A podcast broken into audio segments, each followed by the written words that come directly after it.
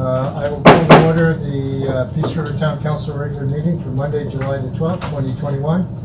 You, uh, use your mic, sir. Um, So we will go to uh, the adoption of the agenda. Let the record show that we did start at 5 o'clock. Um, The additions, uh, so there's adoption of the agenda, and you want to make some changes here, Mr. Yes, your worship, there are two uh, uh, changes. There's one addition, and that's under uh, section 10.2, July 7th, 2020, AUMA notice, virtual conference on police unionization.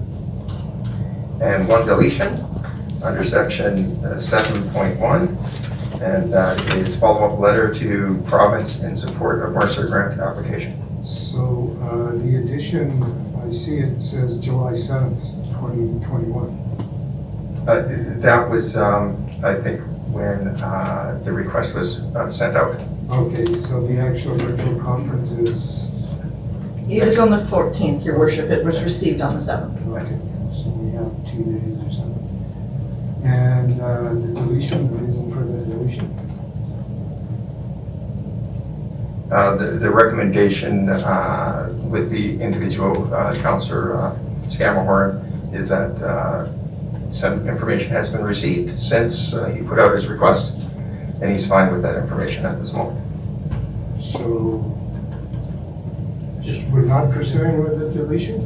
Pardon me? We are pursuing the deletion or we're not? Yes, we're proceeding with the deletion of uh, of that section. And uh, I'm still not following why we deleted. I'm uh, more than prepared to leave the room. Oh, we got the information we were looking for. Oh, it's, it's unnecessary. It's unnecessary, yeah, it's Okay. redundant. Okay, so by unnecessary, I'm assuming that you're, we're, the town is sending that letter? Oh, um, it just came in in the form of an email. It- It just, like, late this afternoon, so if you haven't checked your email since like four o'clock, you wouldn't have seen it, but it's, it's there. Oh, okay. Okay, um, all in, uh, so if I could get a motion to move the agenda as amended, Mr. Good, all in favor? Uh, no one opposed? It's a unanimous uh, adoption. Uh, I understand there's a public hearing, Mr. Parker? Yes, uh, we just have to adopt the minutes uh, first, your worship. Oh, sorry. Uh, The the minutes of June 28th, uh, twen- uh, 2021 regular council meeting. Your worship, if if I may, I would move the minutes of June 28th uh, as uh, presented. How did we record Mr. Good's abs- abstention on, uh, there was one vote, uh, but under the, am I incorrect when I say under the MGA you can't abstain, you have to vote? Uh, No, Unless he- there's a potential conflict. But then you would just withdraw from the room. It was happening while we were Right. here, so. I Your, your mic, sir? did that tonight. So it should not be recorded as, sorry, Drew? Withdrew Yeah, from okay. So, uh, how, how does it read right now? Abstain or withdrew from the room? It states that the counselor declared a pecuniary interest, sir. Okay, Okay, that's right. Okay. appreciate it. Um, and you were saying, Mr. Neal? I I thought the minutes uh, reflected the meeting, and I would just put a motion on the floor to adopt them. Okay, all in favor? Okay, that's passed. Uh, I understand there's a, a public hearing, Mr. uh, Mr. Parker. That is correct. Uh, Can you, uh, maybe just give us some background? Uh, We shall come forward. Oh, Ms. Ms. Modi, are Ms. Modi. you? Public hearing? This is uh, Director Town's item, sir? Oh, sorry, Director Town, sorry. Counselor Town, or sorry, Mr. Town. We're still getting used Are to you running, Mr. Town? Yes, that's the absence. Okay. anything to get out of the attorney officer, he said. No, no, where's, where's the script? I'm sorry, I don't have the script in front of me for that. Uh, Well, I, I have a script, but uh, maybe you could just, uh, uh, I- I'll, uh, I'll open up the uh, hearing. then. So I, so I need someone to move that council will open, uh, to move that council open a public hearing on the matter of uh, bylaw 2102 legislative remediation. So moved, Mr. Mayor. Okay, all in favor? Okay, I hereby declare that this statutory hearing is open at uh, six minutes after five o'clock um, PM. And note that this hearing is held pursuant to section seven, eight, 230, 606, and 692 of the Municipal Government Act. Uh, If I could ask the Legislative Services Coordinator to confirm uh, what the purpose of the public hearing is? Your worship, I would like to confirm that the purpose of this public hearing is bylaw 2102, the legislative remediation bylaw, part one. The statutory public hearing notice was published in the local newspaper, the Record Gazette, on June 23rd and 30th, 2021. And notice was provided in accordance with bylaw 2034, the advertising bylaw, by electronically posting the notice prominently on the Town of Peace River website, electronically by posting the notice prominently on the Town of Peace River's official social media sites, and by posting the notice prominently on the bulletin board provided for that purpose at the Town Hall main entrance. No written comments were submitted to the Town of Peace River office. Okay. Uh, so if I could ask that all persons giving oral presentations uh, state and clear their name and try and keep their presentations succinct.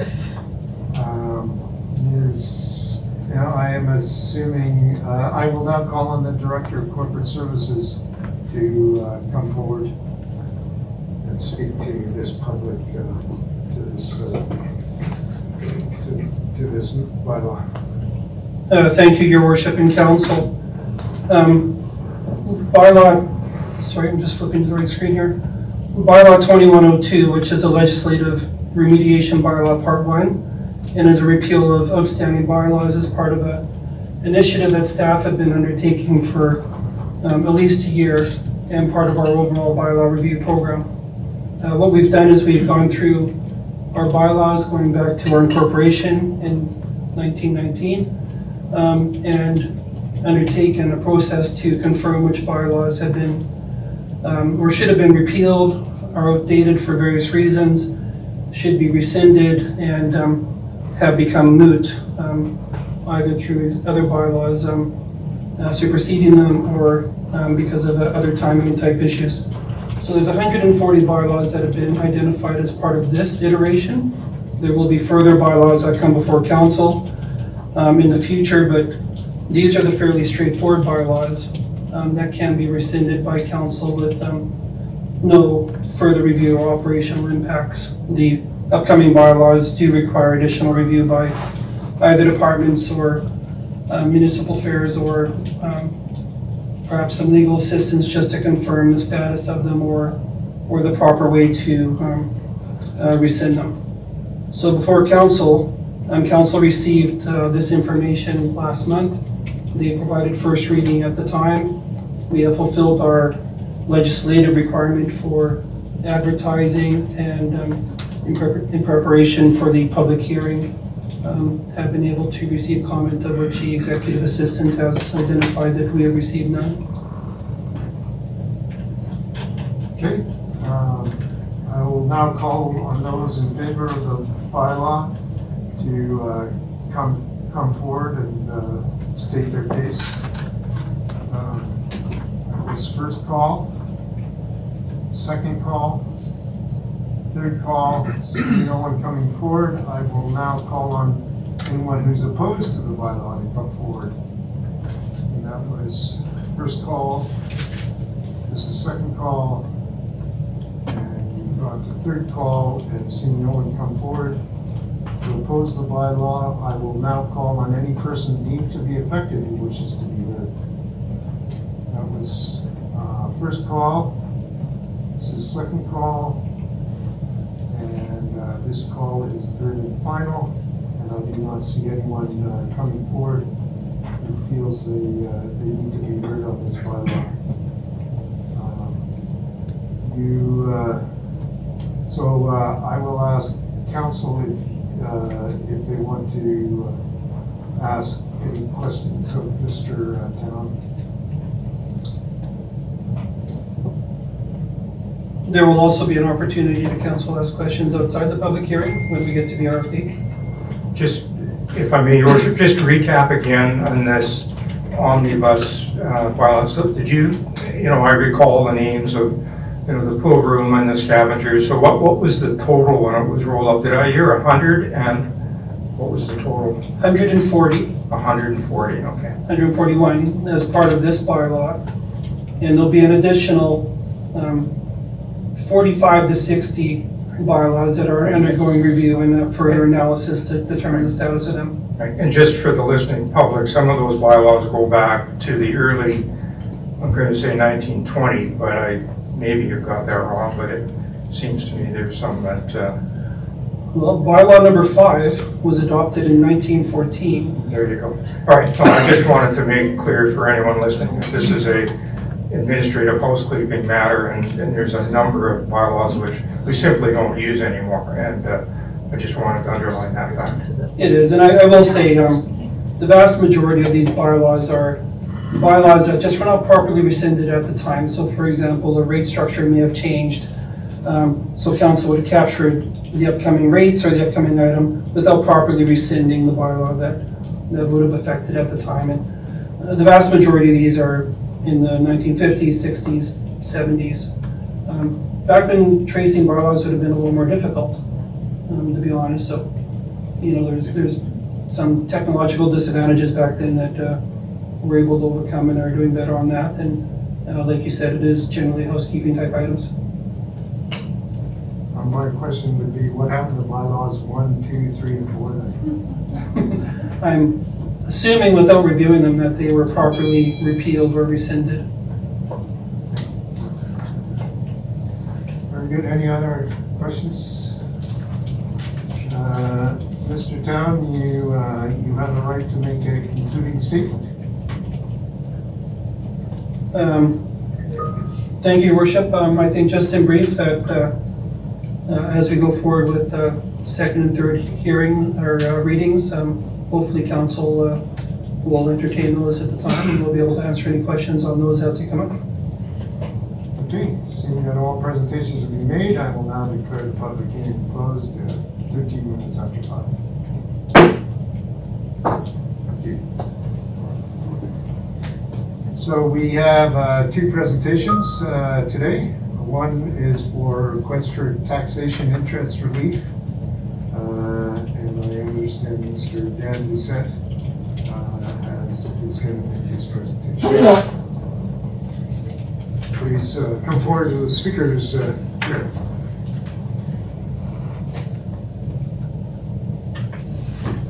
Good afternoon. Good afternoon, everybody. Good Afternoon. I, um, just, in brief, is the, Shut your, your speaker off. oh, Sorry. there we go. In brief, I have uh, numerous properties that we, Zoe and I own in D and Z Productions, and we listed them to be all monthly payments, and one of them just happened to get missed, I don't clerical error, and I didn't receive any statement or anything that I would assume that somebody would send, say, hey, you haven't paid your taxes, so it went a full year, so there's a full years of interest on there. Um, We pay our taxes diligently every year on all our other properties, which is quite a few, and this one was a, obviously just slipped through the cracks somehow, so I don't mind paying a tax, I was just hoping that maybe we could skip the interest, because it was, if I would've got a notice even a month later or two months later, we'd have came in and paid it right away, but there's nothing that, we don't receive any statements that say, hey, you haven't paid your taxes. Uh, I'm assuming you made a, uh, you, you made a written request of administration on this item. I did to Mr. Town. Okay. Uh, Any, any, I, is that your presentation? It's That's it. Basically a verbal request. Uh, Are there any questions of Mr. Doucette? I have one for admin. Do we, is that, is that ever sent out? Are late notices ever sent out? Ever? So normally we do. We did not last year and there was uh, two reasons why we didn't. The first was um, since council had extended the due date, um, normally we send out reminder notices in November of each year. Um, Since we were in the middle of the due date, because um, council deferred tax um, payments and interest up until November 30th, um, the form letter, the letter that was within our diamond um, system, um, was unable to be changed to accommodate wording around um, saying that, uh, around the timing for, for the payment to those. So we didn't send out reminder notices um, because of that. We weren't able to change the, the letter in a reasonable amount of time. Um, Plus our staffing was under at the time, so we, we weren't able to get those out. I will say that the reminder notices are not a requirement, they're a courtesy. Um, But last year, because of COVID and other issues with the changing of the dates, we did not. Um, I, I, would I be correct, uh, Mr. Parker, in saying that, uh, uh, that we don't make a decision on presentations until, uh, at least the next regular council meeting? It, it it depends if there's a staff report on an item or not.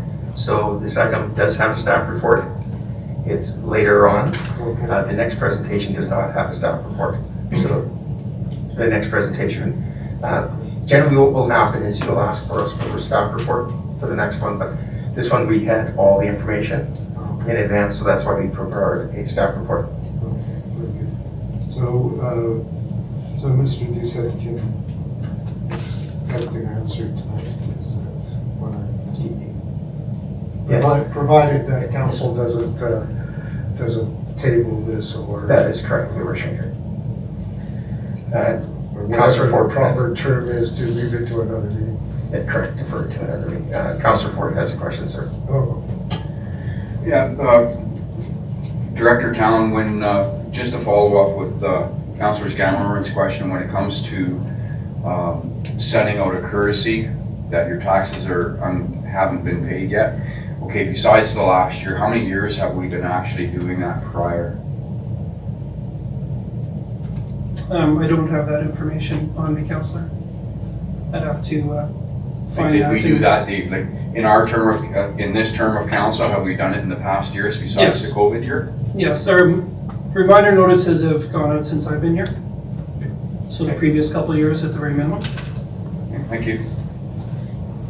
okay, very good. So, uh, we will, uh, move on to the next presentation, uh, because certainly if there's questions of the staff, given that there's a staff report coming up, uh, if there's any questions of staff, uh, that can be asked at that point in time.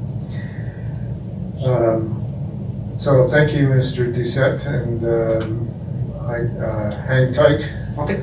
And uh, it sounds like we will be, uh, we'll get to your item uh, later on in the meeting. Okay, thank you very much for your time. Thank you. Uh, I have a, uh, uh, another, or we have another presentation. It's a request for a development variance from the erstwhile town resident, Mike Lovsin. Erstwhile, I to know how to spell that.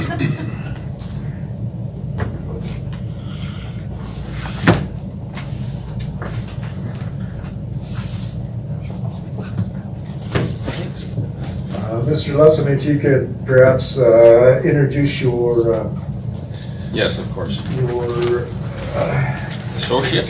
your associate, yeah. You bet.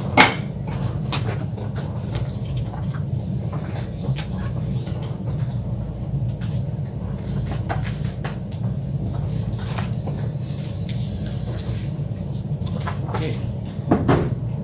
Am I on? Um, I'm now on you now? are. Okay, good. Mayor Tarpey, councilors. um, Good afternoon, my name is Mike Lovsin, and I'm here to represent Altamart Investments 1993. This evening regarding a project on our West Hill site in Peace River. With me today is Troy Spelt from Camden Construction, who have been selected by Peavey Industries to build a Peavey Mart on the property here in Peace River. As some of you know, we have developed portions of our 15-acre site on the West Hill, beginning with the opening of our own store, Freson Brothers, in June of 1993. Since that time, various business entities have joined us, including McDonald's, Tim Hortons, TD Financial, Petro-Canada, Shoppers Drug Mart, Pet Value, and Warehouse One. The companies have added to the business community here in Peace River, and as expected, the surrounding Peace River area. We're very pleased to be a part of the business community for the past 59 years, starting with our original location in downtown Peace River, and I spent some time driving the town this afternoon. Our parents moved here in 1962, and this community provided our company, but more importantly, our family, a great place to live and grow up in. The lessons we learned as children and as young adults helped prepare us to navigate whatever life had in store for us, and Peace River will always be our home. In our company, we publish weekly for our team our promise and our values. Our promise is to deliver a unique Alberta food experience. Our values include we believe really great food matters, we believe in the value of human connection, and we believe in the tradition of the craft. This promise and values have been developed, nurtured, and lived for over 65 years in business and life.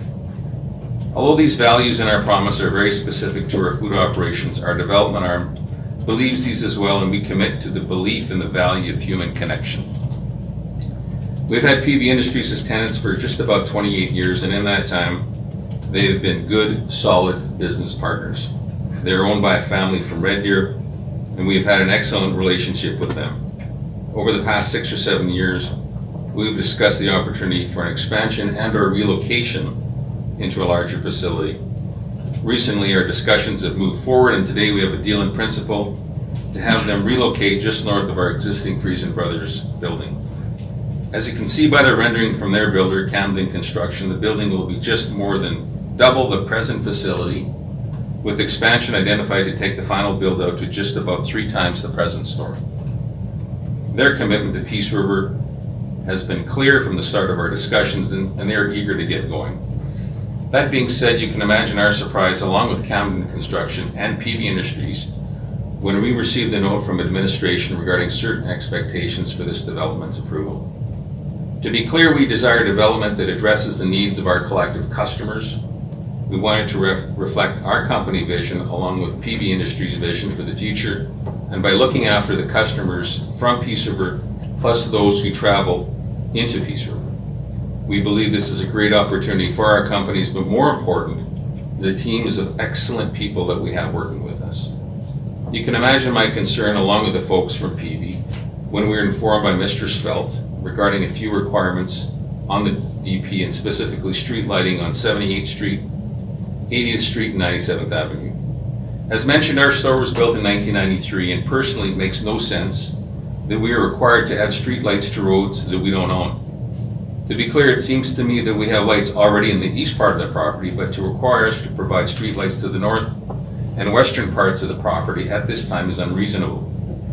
As well, Troy has indicated that a sidewalk on the property is a requirement, for the DP. However, it, it seems to me that possibly a pedestrian traffic signal on behalf of the folks in the trailer park would ensure and accommodate any connectivity between where the people live in an adjacent residential development and where they could shop. What has been described to me is a sidewalk on the exterior part of the property which presumably, which would presumably continue as the parcel is development, developed. This seems like a sidewalk from nowhere to nowhere. In the definitions and interpretations part of the MDP, the word shall, should, and may have different meanings. Shall is mandatory, should is subject to, and may is discretionary. In looking at the development, as long as clear pedestrian connectivity happens between the only adjacent residential development and the site, we're satisfying 6.3.4 of the MDP. Insofar as encouraging pedestrian movement, I don't know how anyone can do more than encourage someone walking. If they want to drive, they will drive. If they want to run, they will run. If they want to walk, they will walk. We believe this proposal has answered all the safety concerns and provisions for responsible development. Looking at our population here in Peace River, it seems to me that we're the same today as we were in the early 1980s. We realize the surrounding town area has grown, however, the commercial activity has stagnated somewhat.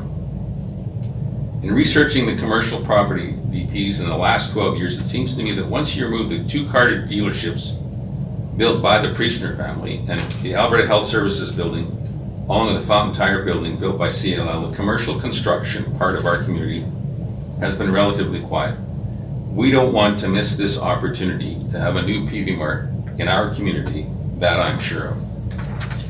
Encourage you to let Peavey Industries and Altamar Investments, along with Camden, Camden Construction, construct this building as submitted without requiring us to provide lights on a town of Peace River roadways, to have us provide a pedestrian, traffic signal for the people who live in the adjacent residential development, and to not build the sidewalks. It Seems to me that the town of Peace River has a goal to attract and facilitate diverse, long-term economic growth that in turn fosters stability and business retention. This statement is from your municipal development plan, specifically the very comprehensive and clear part of the economic development portion of the MDP. At this table, we have two long-term companies who want to invest in the future of Peace River. Let them do so. Troy? Your worship and councilors, thank you for uh, the opportunity to speak with you today. Uh, Your full name? if I- Uh, Troy Spelt, Okay. um, I'm a- I'm an owner with uh, Camden Construction. Uh, We've been around for 36 years. We develop, uh, we build buildings, we develop uh, property wherever our clients take us. We've been working with Peavey on numerous projects throughout Alberta, Saskatchewan. So um, we have uh, their best interest in mind, and uh, they, they have the community um, where they're involved in, where they, where they um, establish a com, where they establish their buildings, they have the community in mind for sure. So they're an amazing company and they're growing fast. So um, we're just involved, uh, we're just starting a new 40,000 square foot uh, Peavey Mart in Red Deer. And, uh, and then they really want to establish this new building here as well. So we're looking forward to working with you folks. As, uh, as Mike was saying, Mr. Levison was saying, that, um, and, and the, the conditions of the development permit, I feel that we've addressed them on this latest rendition of the site plan. And it- the site plan looks like this, it has a kind of a big stop sign. I'm not sure if you've all seen it, I, I emailed it to Alicia and some of the, the folks uh, on the weekend. I wanted to um, have the site plan ready for discussion. Um, The, the important aspects, of course, for the development permit conditions are, number one, landscaping. Um, We want to address those, uh, those conditions. And also um, pedestrian connectivity and uh, the movements of uh, people um, in and around the parking, parking yard, parking stalls, and into the building, and from other buildings across um, in the same adjacent parking stall, parking lot um, and subdivision. So one of the most important um, items, of course, is, um, that we're here to discuss is the pedestrian connectivity. We want to, it's important for Peavey to uh, keep the pedestrians um, and um, clients to the front of their buildings. Um, So what we've done is we've, we've shown some um, crosswalk hash, hatch marks from the uh, Freson Bros grocery store um, north um, with a pedestrian sign towards the front of Peavey. Uh, There will be a pair ramp uh, for barrier-free travel. And then um, that'll get the pedestrians into the building. There's a bike stand uh, that will, that Peavey um, likes to see as well for, um, um, for people who ride their bikes. And then once they get in, once they get to the front of the store, of course, they have automatic doors that open, uh, so people can enter the store. um, um, And it's easier for barrier-free people to enter the store as well. As, as you move north along Peavey's frontage, there, uh, we propose a para ramp and a crosshatch across, um, across the main road that passes Peavey Mart to kind of a pork chop style uh, curve, and then directly north towards the um, residential area. We feel that most of the um, pedestrian traffic will come from the um, residential section to the north. So that's where we want to focus, um, keeping everybody to the front of the building um, so that they can um, provide business to the Peavey Mart and to the other facilities. Uh, With the pedestrian traffic, of- course, we'll have to have pedestrian signs. So we we we propose um, across 97th Ave, um, some flashing solar signs that uh, when, when a a pedestrian is there, they can push the button and it'll light up so that they can cross safely.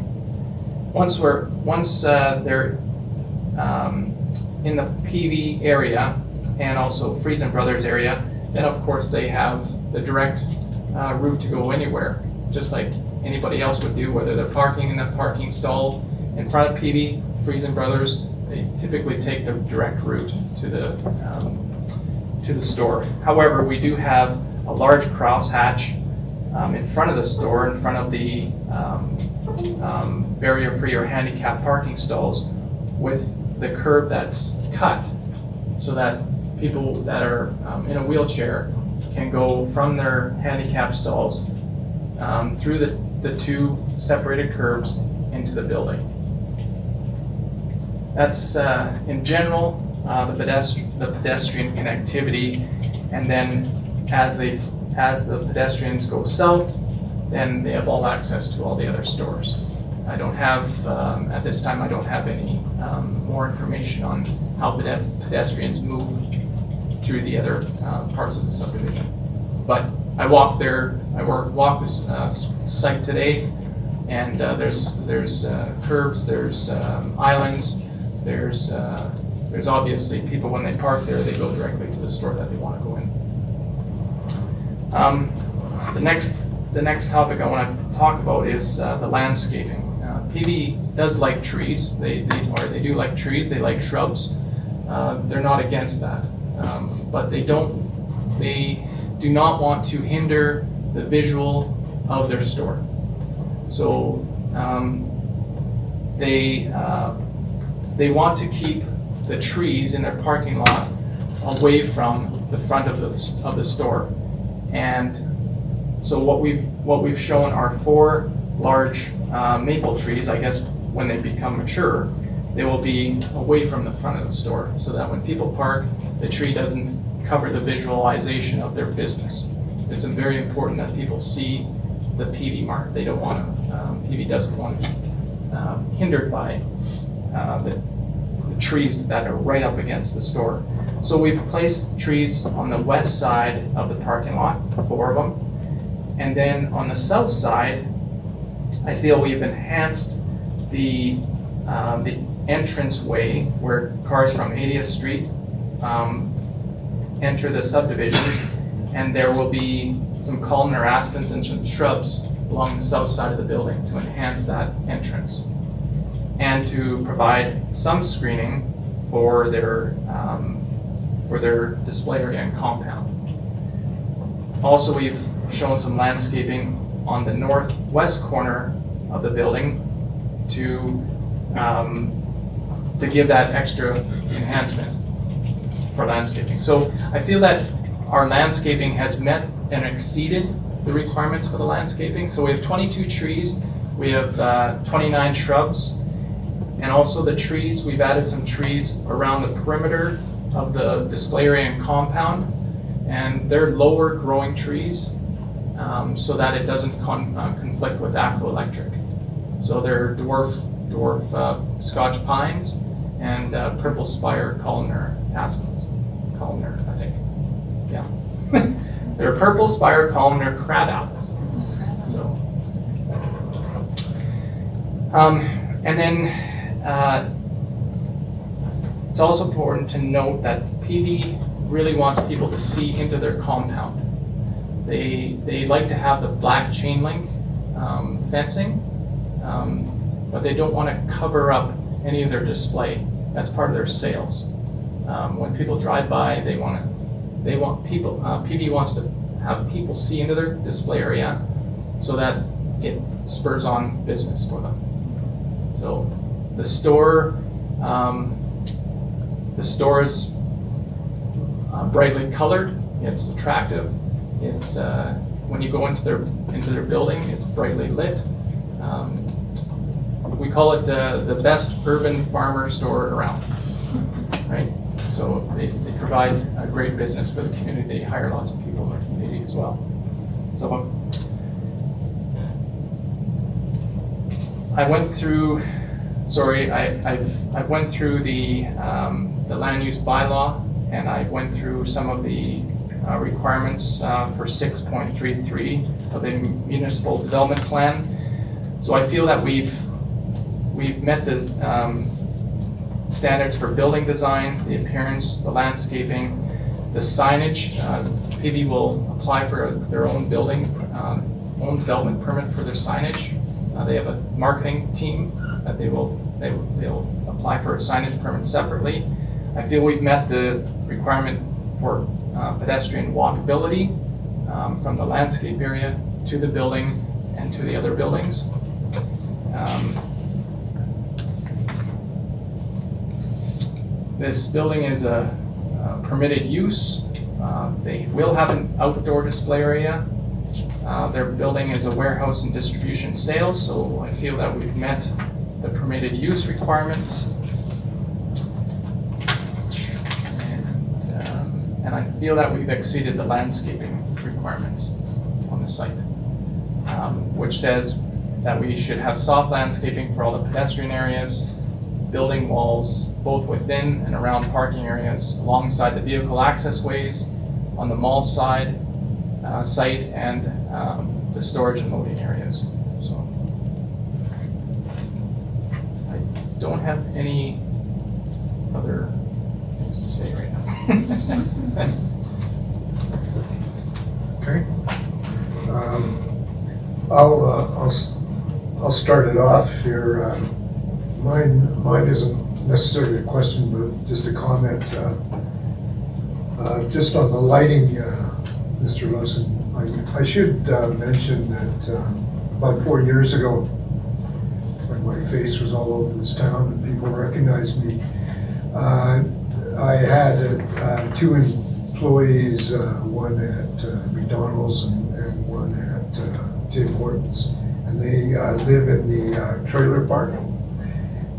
And, and these were uh, young women, and they did, uh, they brought up the fact that there's very poor lighting in the area, and, uh, and their concerns were around their own safety in terms of, because they, they would, uh, they would just walk uh, back and forth from uh, Tim Hortons and, and, and McDonald's, their, their areas of their, uh, their employment uh, companies and, uh, and, uh, sorry for the others. Um, But the, um, and, and just walk over to their, uh, to their domiciles in, uh, in the, uh, in the, uh, what, what is the court, what is the trailer park called?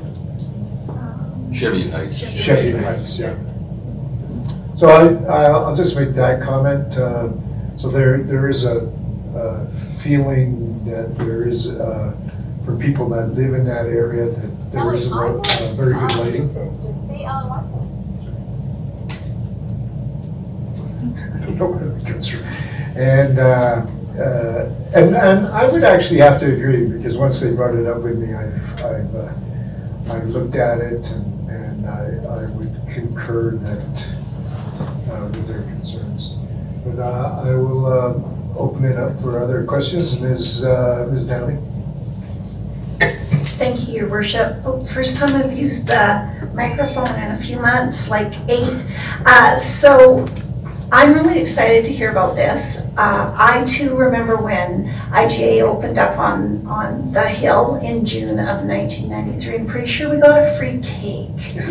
So, uh, and at the time, I remember Mike's dad, Mr. Lovsin, um, saying, this is just the start. That was part of his, his speech when there, when the store opened, was that this was just the start. And, and it was true. We've seen a number of developments come in that area since then. But since I've been sitting in this chair, one of the things that I've noticed is that we jumped ahead with developments without saying, what else are we gonna need in ten years or in twenty years, right? What, what does it look like? What is this community gonna look like? And I, I hear you about the, the, the sidewalk to nowhere. Um, it makes me think of the development just on the far east side of uh, Spruce Grove where there was a gas station and the home sense of winners just as you, and I remember coming there and thinking, well, what are they gonna do with all of these little side streets and sidewalks? And it's filled up, right? And it's become a, a big stop area. But my question is actually for Mr. Spell, is that, is this a surprise? Is this a new thing for your developments to see where they say, we need more lights and we need more sidewalks? Is, is that a new part for you for development? I, I'm not experienced enough to know, but I wonder. Thank you. Um, We've worked in many municipalities, um, whether it's uh, Sherwood Park, Edmonton, um, Red Deer, Saskatchewan, some of the communities in Saskatchewan. And each municipality has its own um, uh, requirements. Uh, In this particular uh, scenario, uh, there are no other sidewalks around the area.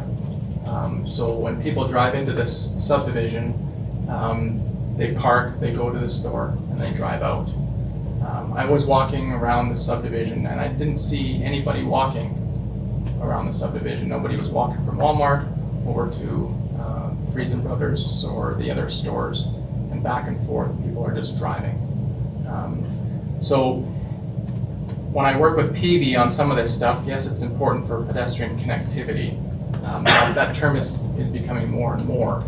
However, um, we're starting, um, there are some municipalities that have the sidewalks um, already in place. There's some municipalities that uh, have, are going to be putting in their own sidewalks because they want it done a certain way so that they ha, they handle it themselves.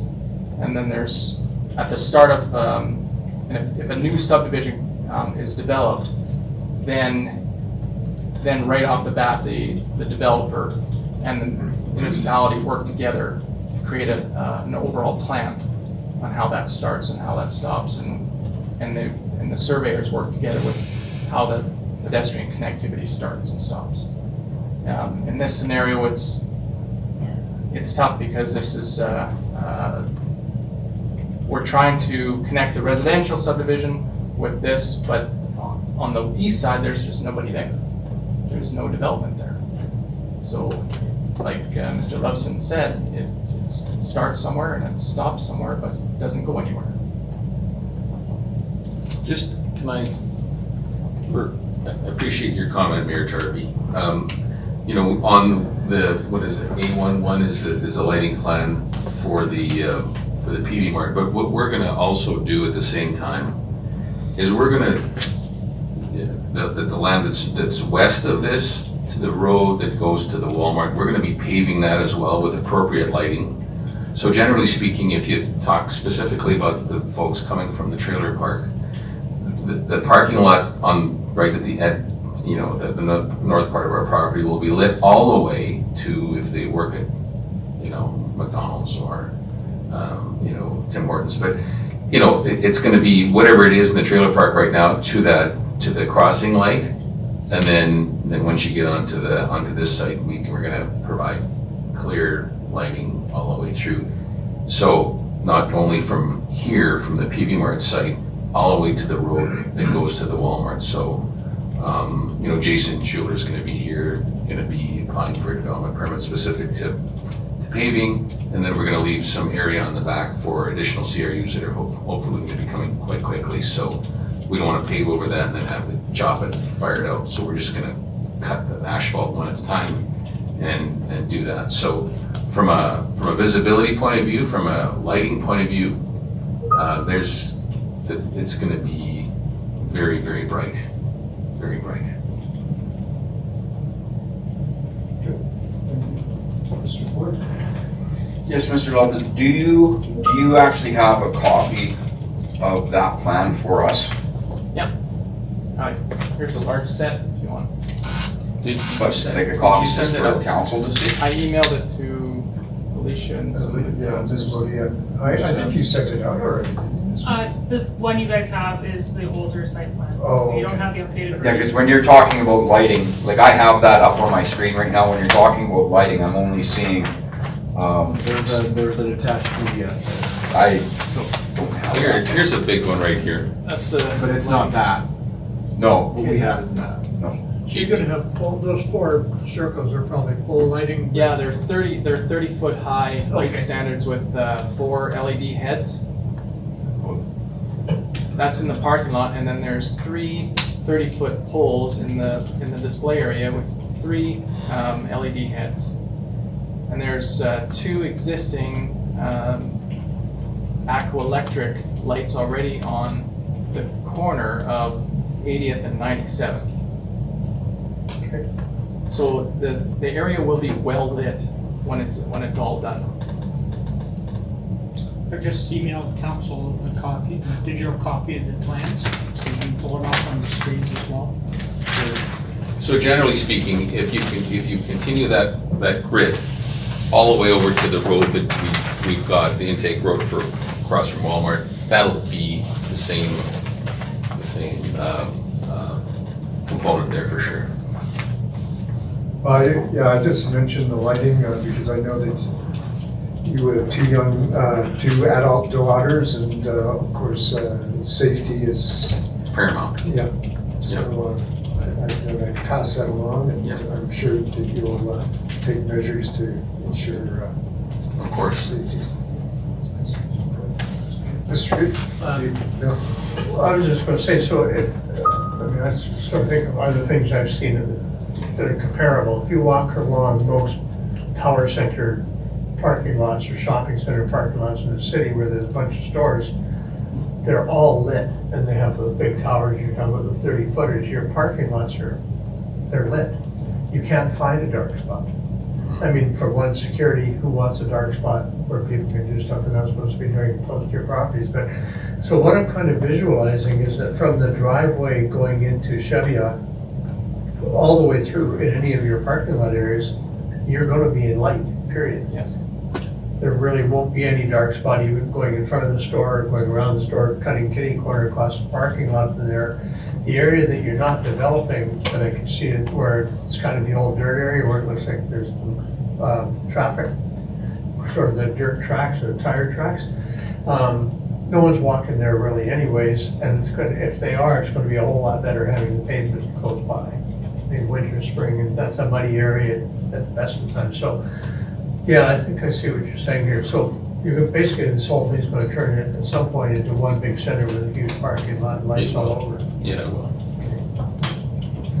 And I guess we could wait to, to, to pave it, but we're not gonna do that. We're gonna pave it all at the same time. And then it's, we just wait for the tenants to, whoever wants to, you know, relocate right beside Peavey, we'll be ready for them when it's time. If there's no further questions, your worship, I would put a motion on the floor. Um, Well, we don't, I think we did that during presentations. Okay. Suppose it.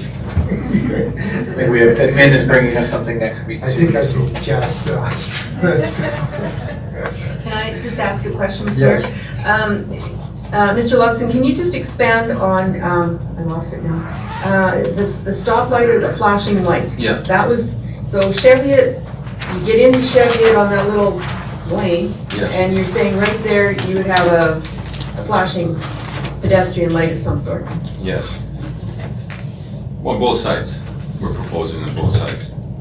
So, um, you sometimes see these at schools, at school crosswalks. So you hit the little thing, and then it would flash, you know, going back and forth. So the safety part of this development would be enhanced greatly. It's gonna be lit, and there's gonna be, when it's time to come across from Cheviot, on both sides of the road, there'll be, um, um, you know what I'm talking about. So pretty much the We- same we put style it- that's at, the- that, uh, park. 98th Street in Kinsmen Park. Yeah, right? that's right. The- Yeah. The white strobe. Yeah, yeah, yeah. Exactly. So you're coming out of a, out of a lit residential development to those lights, pop the lights, and then you come over and it's all gonna be, do you have a picture of one of those things? Yeah. Yeah. Yeah, so. Thank you. There, But yes, uh, Ms. Navy. Your worship, I'm sorry, uh, administration is gonna make a presentation on this at what date? No, what, what we'll do is we'll provide a report A the report, next pardon council me, meeting. yeah. If, Thank you. um, I'm just to confirm, can we, uh, for sure have it for the next council meeting? We'll have a report for council to, uh, consider at the next council meeting, When is the next council? meeting? the twenty-sixth. Regular council meeting, twenty-sixth of July.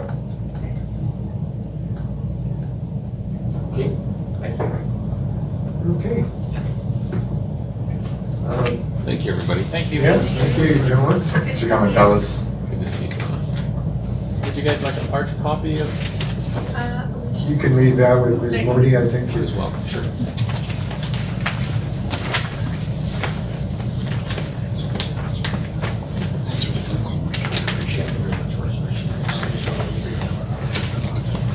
Thanks again, everybody. Have a great evening. Appreciate that.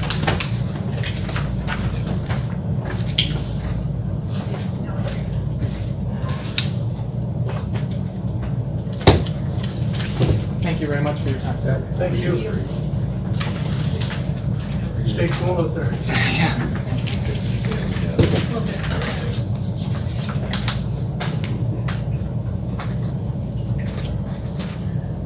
Okay, we will now uh, move into the uh, bylaws section of the agenda. Uh, There's a request for decision of the 2102 legislative remediation bylaw, part one. Do you, do you want to say anything at this point? You've covered it in some detail already, so. Yes, we have. um, For those tuning in, you could just flip back to the public hearing portion of the meeting um, to get most of the details. Um, Again, just to reiterate that uh, staff recommendation is that uh, council consider the second and third reading of bylaw 2102, which is the legislative remediation bylaw part one, uh, which would repeal obsolete, inoperative, redundant, irrelevant, or otherwise ineffective bylaws. Okay, uh, if there's no further questions. I'll move second reading. Okay. All in favor? Uh, Would somebody want to make? I'll move third reading. Okay, all in favor? Okay, that's done. There's also a request for decision under bylaws, uh, first readings for bylaws 2104, Upper West Peace North Area Structure Plan. Uh, Bylaw 2105, Upper West Peace North uh, Area Structure Plan Amendment to MDP. Uh, I'm not sure what MDP is. And 2106, Upper West Peace North Area Structure Plan redistricting. MDP is Municipal Development Plan. Correct, thank you. Yes, uh, so I'm here to present for uh, three bylaws that all need first reading. They are traveling together, they are interrelated. The first bylaw is the Upper West Peace North Area Structure Plan, which we have been working on since January of 2020. And its intent is to align the planning framework in the Upper West Peace North area with the uh, Shaftesbury Trail Utility Realignment Project, which is also occurring this year. Uh, The plan realigns the, uh, the land, proposed land uses in the area to be consistent with the utility realignment so that the utilities are in place and have maximum utility for the future development of the area.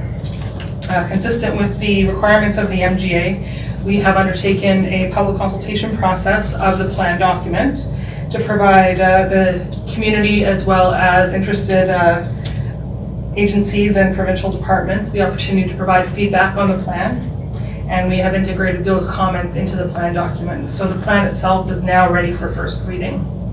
Uh, And then related to the to the plan, we have two accompanying land, or bylaw amendments. The first is to update the future land use concept of the municipal development plan, which is our higher level planning document. That is uh, bylaw 2105. And then bylaw 2106 amends the land use bylaw to redistrict the area to the ag urban reserve district, which is what the area structure plan calls for as the holding district until future subdivision and development, because the plan does provide for some flexibility. So exactly which land use district is appropriate for future development is to be determined based on the future demands of, uh, of development in the area. So we don't know at the moment, and therefore ag urban reserve is the appropriate district. So council has the option to this evening to provide first reading to the three bylaws or to decli- decline to provide first reading. Uh, It is administration's recommendation that you provide first reading, after which we will undertake statutory advertising and referrals consistent with the MGA and then schedule a public hearing. And I can take any questions that you might have on the plan document itself. Uh, Now is a good moment if there are any small tweaks that need to happen. um, It would be good to hear about them now so that we can integrate them and provide that uh, publicly at the public hearing itself uh, in the future. So I can go over the plan in more detail if council likes, but I know we have seen this before, so uh, I can also just open the floor to questions. Any questions? Okay. Uh, So I'll take uh, motions on this. on those. One uh, individual and district, I'll move first reading for bylaw 2104. I'll move first reading for bylaw 2104, Upper West Peace North Area Structure Plan. All in favor? Your worship, if you wish, I could do the first reading of bylaw 2105, Upper West Peace North, amendment to the MDP. Okay. uh, Municipal development plan, all in favor? Ms. Downing, you wanted to, Thank you, your worship. I would like to make first reading to bylaw 2106, Upper West Peace North Area Structure Plan redistricting. uh, all in favor? Okay, and all that first reading, so we go for advertising now. That's correct. uh, When do, when should we expect to see you back here then? I'm anticipating the first council meeting in August. Oh, I'm anticipating the first council meeting in August, uh, provided all the advertising goes according to plan. Okay. Uh, We have a, uh, an unfinished business item. Uh, This is. No, that's been removed, Oh, Worship. oh, yeah, yeah. Okay. Uh, So we will go straight to new business. Uh, Request for decision on the interest charge relief. So is uh, staff going to make a staff report on this request? That is correct, that's in your agenda. And um, Yep, uh, your worship and council, so there is a staff report on this item. So I will um, let council know that uh, we did work with the, the ratepayer to try to deal with it at the staff level. Um, It's our policy that we do not waive um, penalty charges on um, an account where we were not somehow or or somewhat in the at fault for uh, those charges. So if there's an instance where, for example, we may have mailed it to the wrong um, address or uh, not acted on a land title change or whatever, we will, uh, we will make those corrections. In this case, um, this is clearly an instance where the uh, ratepayer just didn't notice or um, wasn't able to act on the, the uh, property tax amount um, and then incurred the charges and uh, it's an oversight on their part and doesn't appear to be on, on ours. So um, we weren't able to deal with it administratively. Um, As rate- ratepayers right, they can come and address council, which Mr. Doucette did.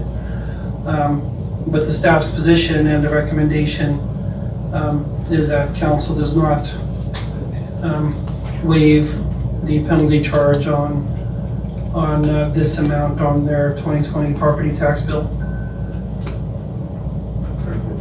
Any questions of Mr.? uh, so get me closer. oh, Sorry. Sorry about that. I'll end up coughing and spreading COVID through the microphone. Um, Mr. Town, uh, I- or any questions of Mr. Town, that's what I was going, to ask. Ms. Downing? Thank you, your worship. Mr. Town, uh, during the presentation, it was addressed about notices. Uh, Is, is there, a is there a glitch in our, in our process? Because this isn't our first time we've faced this. Are people, like, I mean, stuff gets missed, that, that goes without saying. We sent out a notice in November, which is great. Um, But and, and I know last year was an unusual year, I understand all of that, right? But is there, is there something, a process or a, a glitch that we could sort of bridge a bit of a gap when it comes to this, this topic? Um, I'm not sure, and I'll be honest, I, in the time that I've been here, I think council has seen three or four of these. So maybe one per year out of our 3,200 tax bills that go out. So, um, you know, they really seem to be infrequent events and um, unusual for, or pretty rare for lack of a better word. So I, I don't know if it's a glitch in our system. I think as we um, improve over time and, and things become a bit more automated, um, we're looking at processes to be able to send out um, not just property tax bills, but utility bills, for example, electronically. Um, you know, so electronic notices could become more common in the future, but, you know, at this point, the, the paper system, you know, it's what we have. It does seem to scoop up the vast, vast majority of the, um, those, those instances where um, items may have been missed, so. I, I did have one follow-up. A supplemental? It's supplemental, thank you. So in 2020, did we charge interest from November to June, or was it still from June to June? Um, What the date for, or the change for 2020 is, we normally charge interest on July 1st, August 1st, September 1st, and then on December 31st. In 2020, we started charging interest in September, so September 30th or October 1st, um, October 31st and November 30th. So the tax notice timeline kind of ran into when the bills were, were kind of still outstanding, so, um, and then the wording that was on our, our existing notices said, you know, your tax bill, which was due blank, is overdue, that wasn't the case, and we weren't able to, to satisfactorily, um, change it to get it out in, in a way that made any sense, so. Um, that, that is a bit of a flaw in the, the singular issue one, one time there, um, that we, we didn't overcome at the time, and, um, but again, kind of a unique circumstance, um, around that. Thank you. Uh, I'll let uh, Elaine Manzer, Deputy Mayor, ask. So I'm getting more confused now. So say I was the person, uh, June 30th arrived, I didn't pay my taxes last year, um, time went on, and suddenly I paid them um, September 30th? Would I have paid interest on those three months? Um, no, no, you would not have been charged a penalty until October 1st. So Mr. Doucette would not have been charged a penalty for, um, well, three months? Yeah, so, so Mr. Doucette's case, um, instead of, like last year, if he would have missed his bill, he would have been charged interest three times, July, August, September.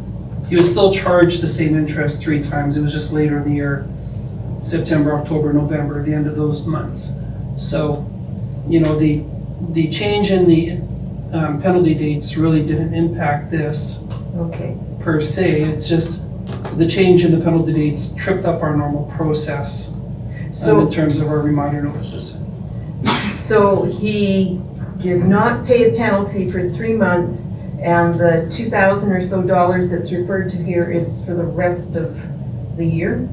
Well, it's for the, it's for the three interest payments that were incurred later than normal, and the January 1st interest amount, which is 18%. Okay, I'm getting it now, thank you. Mr. Good, you had a question? Yeah, um, Craig, we- I mean, you're correct that we've only had about three or four of these that I can remember on this last term. And that's pretty normal. There, there aren't a lot of them. But in this case where, where I'm seeing a bit of a difference, and you can correct me if I'm wrong, is normally, I mean, I don't think, I don't think this is an issue of um, an address that somebody didn't provide us. I believe we had his address, right? his address, his address is correct.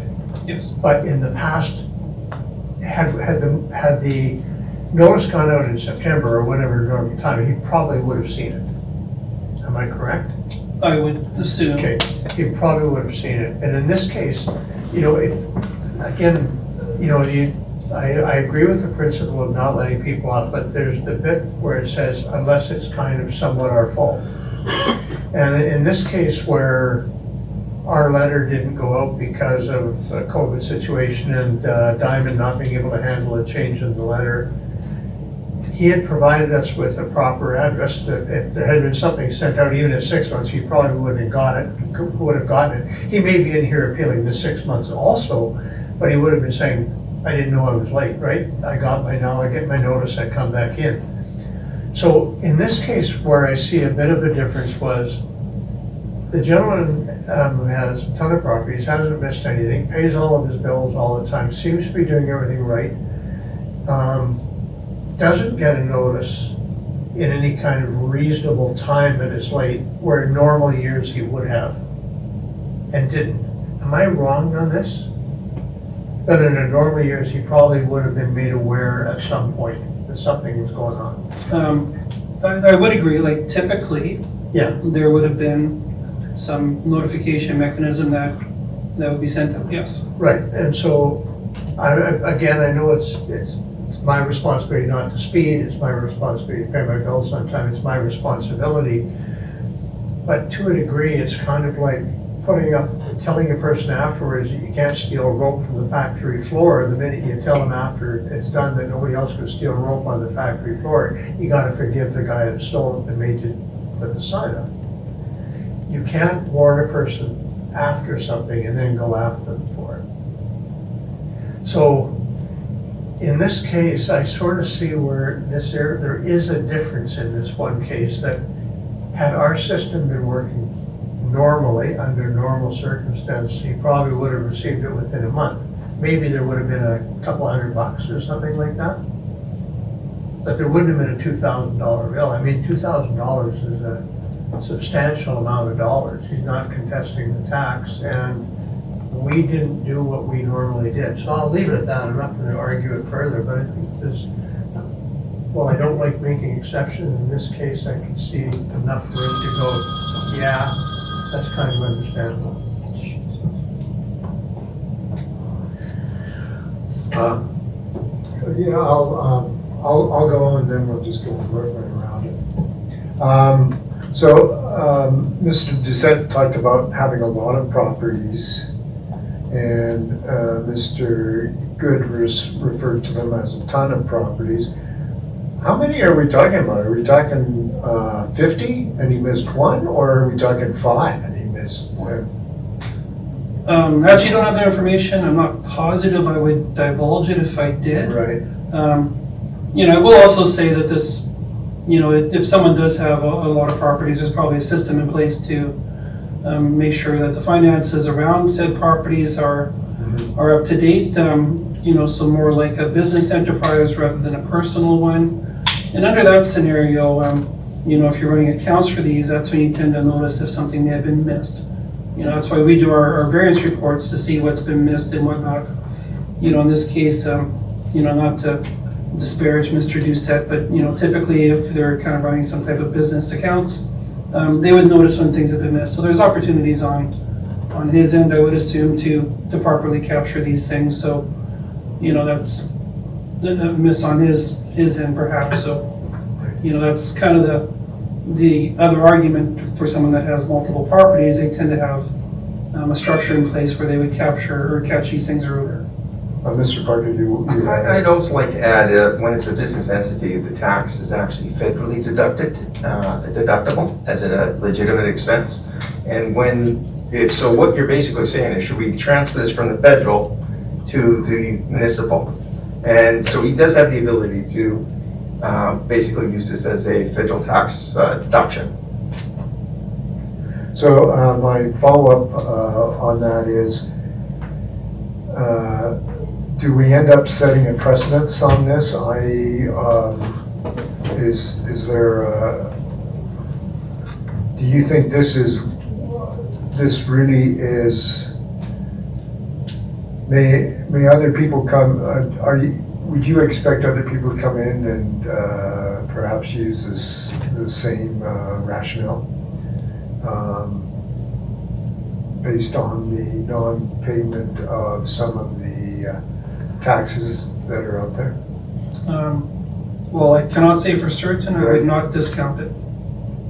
Uh, And and what, if we were to set a precedent, uh, how many do you think that we might, request that we might get?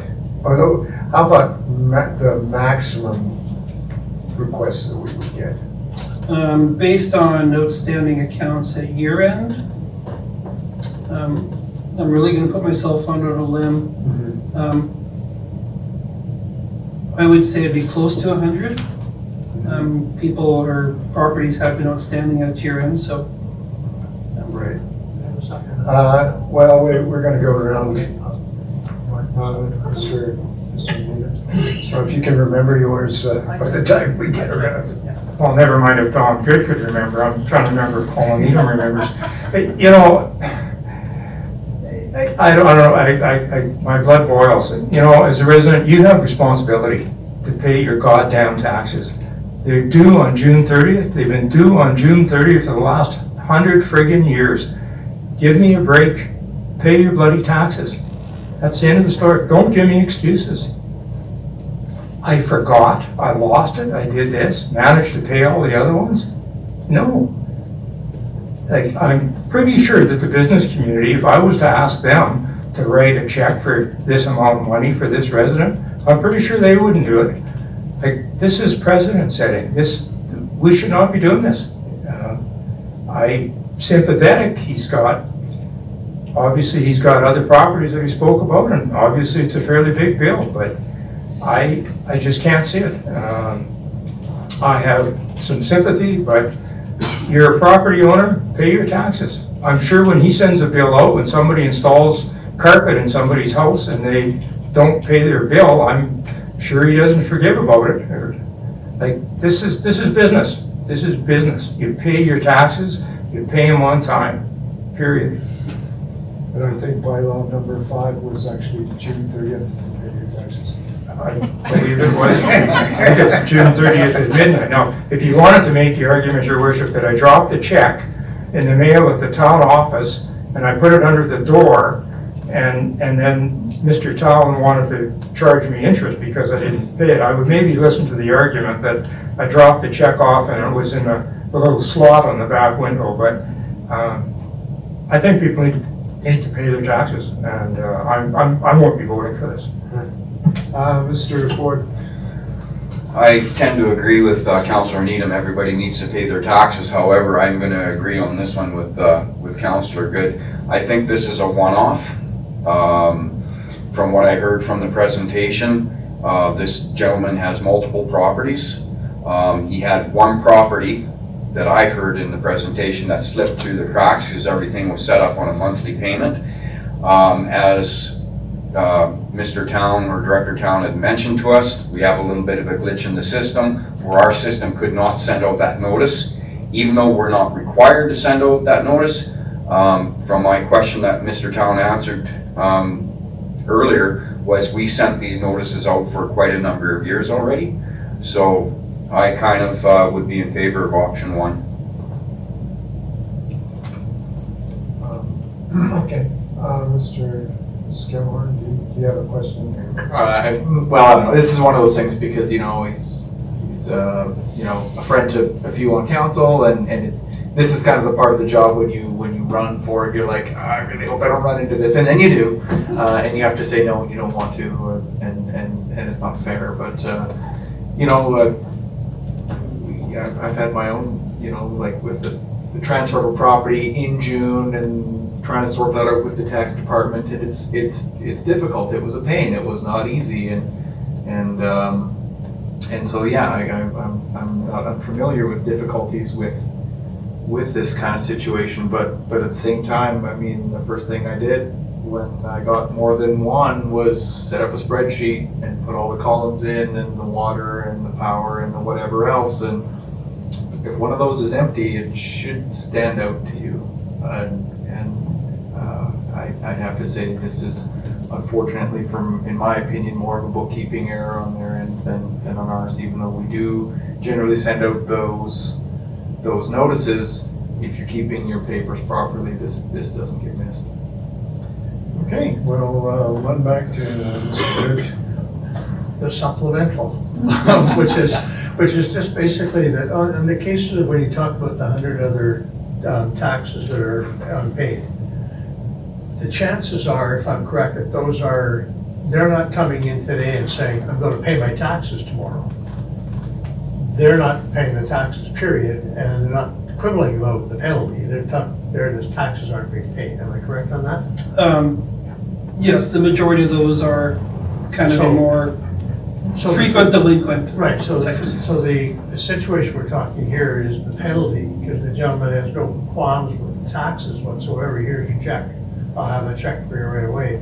In the other case, of- which I do understand, it was a good point, um, but they are somewhat different situations to the potential hundred. Yes, Thank you. yes, they would be. We, we also did have one other incident uh, this year earlier, and that was uh, the very first day we applied the penalty. There's a gentleman, uh, that he- he could have paid his taxes way, way, way back in June, but he said, oh, he gave me a three-month extension. He misread the date that he was supposed to pay. He actually got paid penalties, and uh, it was by, by one or two days or something to that effect. He ended up uh, paying his penalties because uh, I knew it I know it was supposed to be paid here, and I didn't do so, so. um, I'm sure there's a couple of other individuals who did the exact same thing. Okay, if there's no further questions on the staff report, uh, I'll, uh, I'll take a motion on this. Uh, Mr. Ford? Yep, I guess uh, council can make the decision, but I'll put a motion on the floor that council waive the penalty charges on the 2020 property tax bill for the tax roll 513003 totaling $2,388.85. Uh, all those in favor? Uh, those against? Wow, that's a. Change of pace. They So, don't uh, split that- votes often, no. The, the motion is defeated, uh, five to two. Um, I, I think that's it. We, we don't need to, uh, do anything else, do we? That's totally fine. Yeah. Um, There is a, um, that was the interest charge relief. Uh, We have a, there is an item number four to be tabled after six thirty, we're getting to six twenty. Do I, do I need to? No, no, We don't have to worry because we haven't got to that one right there, your worship. So what we'll do is we will uh, deal with the, um, what I'd recommend is if we just jump to number three, and then Okay, we can come back to number two. Because I, just, just to make, well, the only reason I'm thinking is number three is really quick. Number two might, number two might not, and at six thirty, we have another, okay. we have to go in camera. Okay, uh, so there's a request for a decision on repeal of D eighty two oh, two thousand and four, oh four, authority to hire employees, uh, updated July 9th to correct typo. Okay. So you're, you've got a, uh, you've got a policy here, you want to repeal it and then implement it again to correct So, it? so, uh, actually, uh, it's yes and no. We actually have a policy we're asking to, uh, uh, repeal. Um, and it is already covered in a directive and in a partial other policy.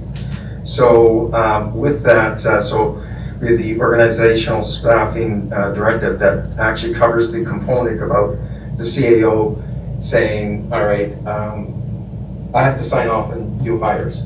We also have another policy that we follow in the process uh, when we do do hires.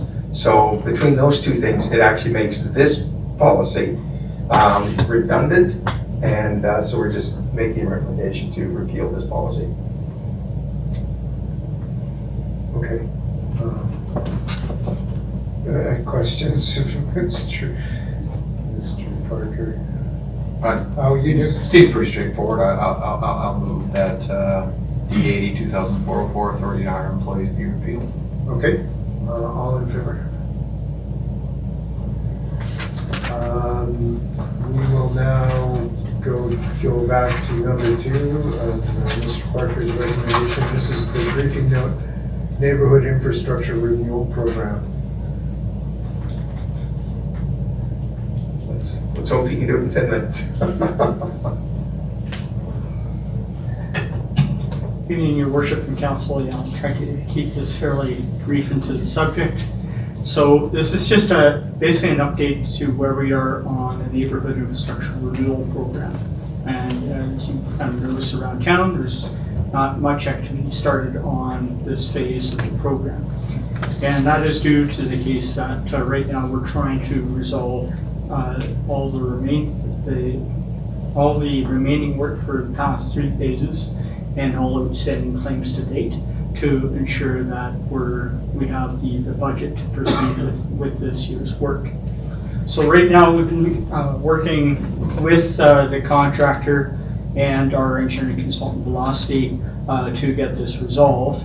And, uh, we do have, uh, basically the, the, uh, majority of the work that was, uh, not finished last year, which included a lot of the paving down on 108, uh, that is now complete. So uh, we'll be getting the final inspections done on that. The one thing that uh, I'm kind of waiting for right now, or or there's actually two parts that I'm waiting for right now. One is we've issued uh, a formal change notice for this year's work to the contractor, and I'm still awaiting pricing back from the contractor. So I can't really have the- work approved until I know paying for it. And the second one is, uh, there's uh, still uh, uh, an outstanding claim uh, between the subcontractor and the contractor that needs to be resolved. And, and right now, uh, his last statement to me last week was the claim was around five hundred thousand dollars. So, uh, he said, okay, well, what is the claim for? And he couldn't tell me. So he was uh, getting all that information uh, to me, and I'll have that information this week to find, you know, what this claim is for and if it's a valid claim or not. Uh, But there again, you know, it would significantly impact this year's work because we have an approved budget in place for all four years of work. Uh, The way I've kind of scheduled this year's work, that we have sufficient funding, as I know, before the outstanding claims, we have sufficient funding to, to move forward with this year's work, but I do still need to know what the value of that outstanding claim is uh, before I proceed with that, to know whether or not I have to come back to council and request additional funding for this year's work, or we can just proceed. So I'm hoping to get, I've told the contractor I need this resolved this week, because we're getting fairly late uh, in the game to start. Uh, I think that there is still a chance to get a significant portion of the work complete. Uh, We may uh, finish up on paving on uh, 94th in spring, but we would get all the underground infrastructure uh, done this year. And so I think there's a still really good chance of getting that done. So tonight, I just wanted to kind of give you a quick update of where we're at in that project and why things are being delayed at this point. So uh, just trying to be uh, fiscally prudent with our project and making sure that uh, we're going through this correctly and have, making sure we have all our documentation in order before we proceed.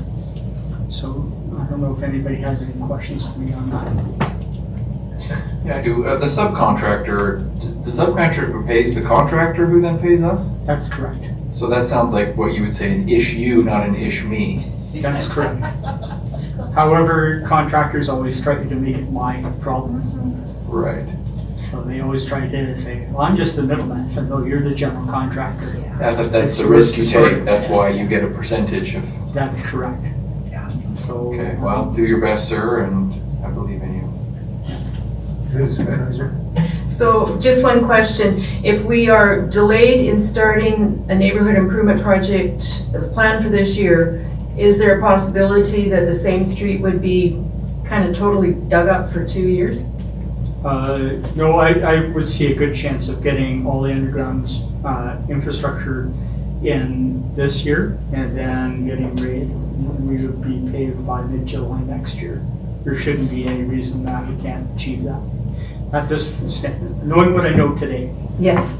So there would still have to be an outlay of more gravel in the interim if it wasn't paved right away. So, yeah, we would have to put down some traffic gravel for, for the winter, uh, just to make sure people can transit in and out of their homes over the winter. And there'll be a small price to pay for that, but that would be fairly minor. Liz Downey. Thank you, Your Worship. Mr. McQuaig, uh, the traffic gravel would probably be no different than what they're currently driving on. That's correct. Thank you. Uh, The other thing is, is I know that, that uh, not all the residents were very, were completely happy with our plan on 94th and 95th Street, our avenues, pardon me. Uh, So is there risks involved to us? Are we going to have to revisit the same issue if it gets delayed? Uh, I don't think so at this point. Uh, Like, I want to make sure I have all my ducks in a row, so my next conversation with the residents on that street, I'm telling them something fairly factual and something that's, you know, I can, it's one of the things I'm going to be asking for at that point is a schedule from contractors that they can relay out to residents as to how and when they're going to be impacted. And I think that that's the key part, is that communication aspect. It's just communicating to our residents, you know, when things are going to happen. Thank you, Your Worship. Now, that was a good question, because I had the same question. Mr. Good.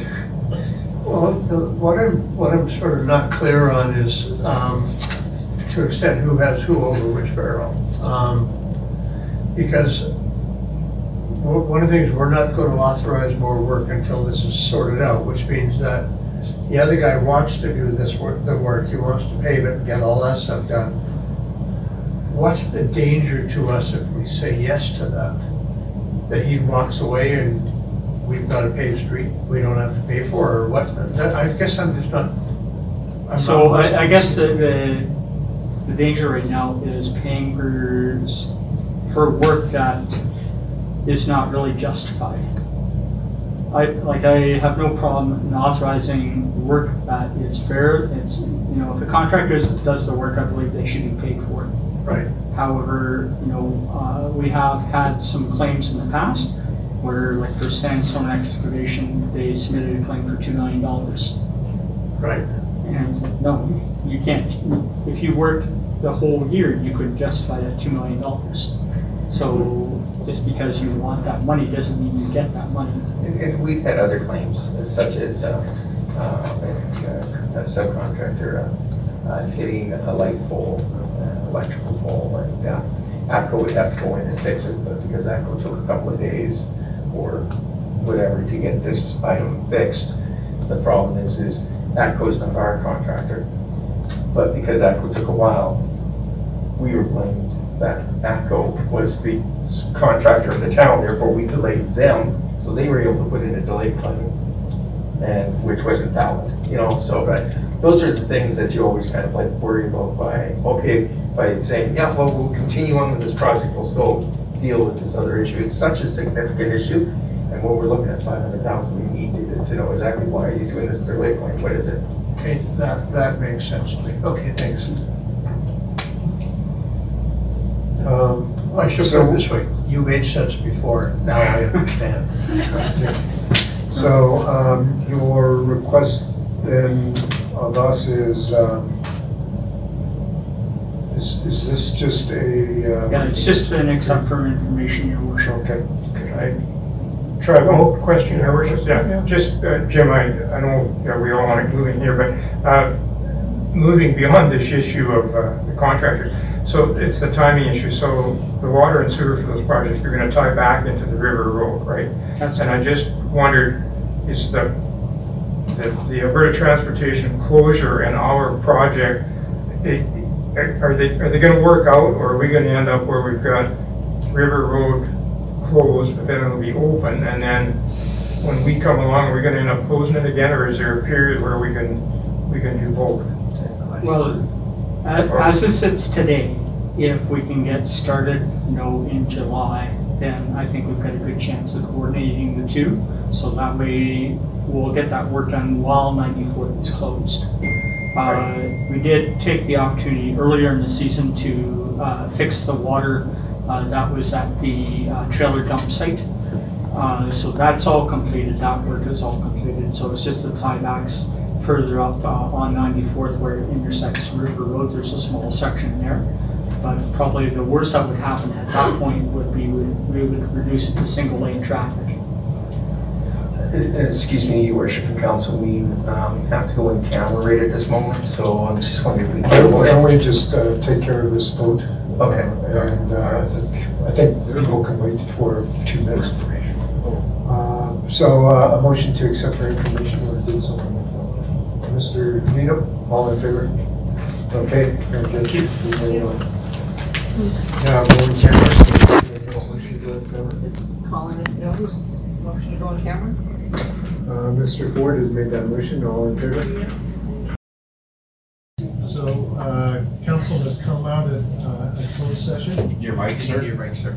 Thank you. And um, I understand that there, uh, Ms. Ms. Downing, you're going to make two motions, or? Thank you, your worship. No, I can do it in one motion, Okay. I think.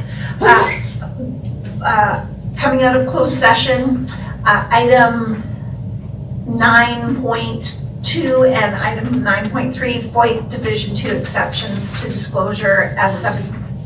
Oh, pardon me, did I see? Sorry, 14. I apologize, that's embarrassing, I couldn't read the Roman numerals. Um, Okay, let's regroup there. The FOIP Division 2 exceptions to disclosure S17, dis- disclosure harmful to personal uh, privacy. Both items 2 and 3 have been deferred to uh, July 26, your worship. Okay, so that's your motion, That's my motion. okay, all in favor? Um, That will now take us to, back to the regular, uh, the regular meeting. Um, And we have dealt with, uh, so we dealt with one, two, three, and four. Um, And item five is a request for decision regarding capital budget for pool landscape upgrades. Point of, yeah, just, we, we, we didn't, not- we didn't actually do four. Oh, is number four a different item? The, Okay, sorry, uh, we That's will what I go read. back to number four. yeah, so, Uh, And I, um, are you going to lead this then, Mr. Scanlon? or- well, just very simply, this, uh, this item is not required. Um, I move we take it off the agenda. Okay, all in favor? So I understand then that special meeting is no longer.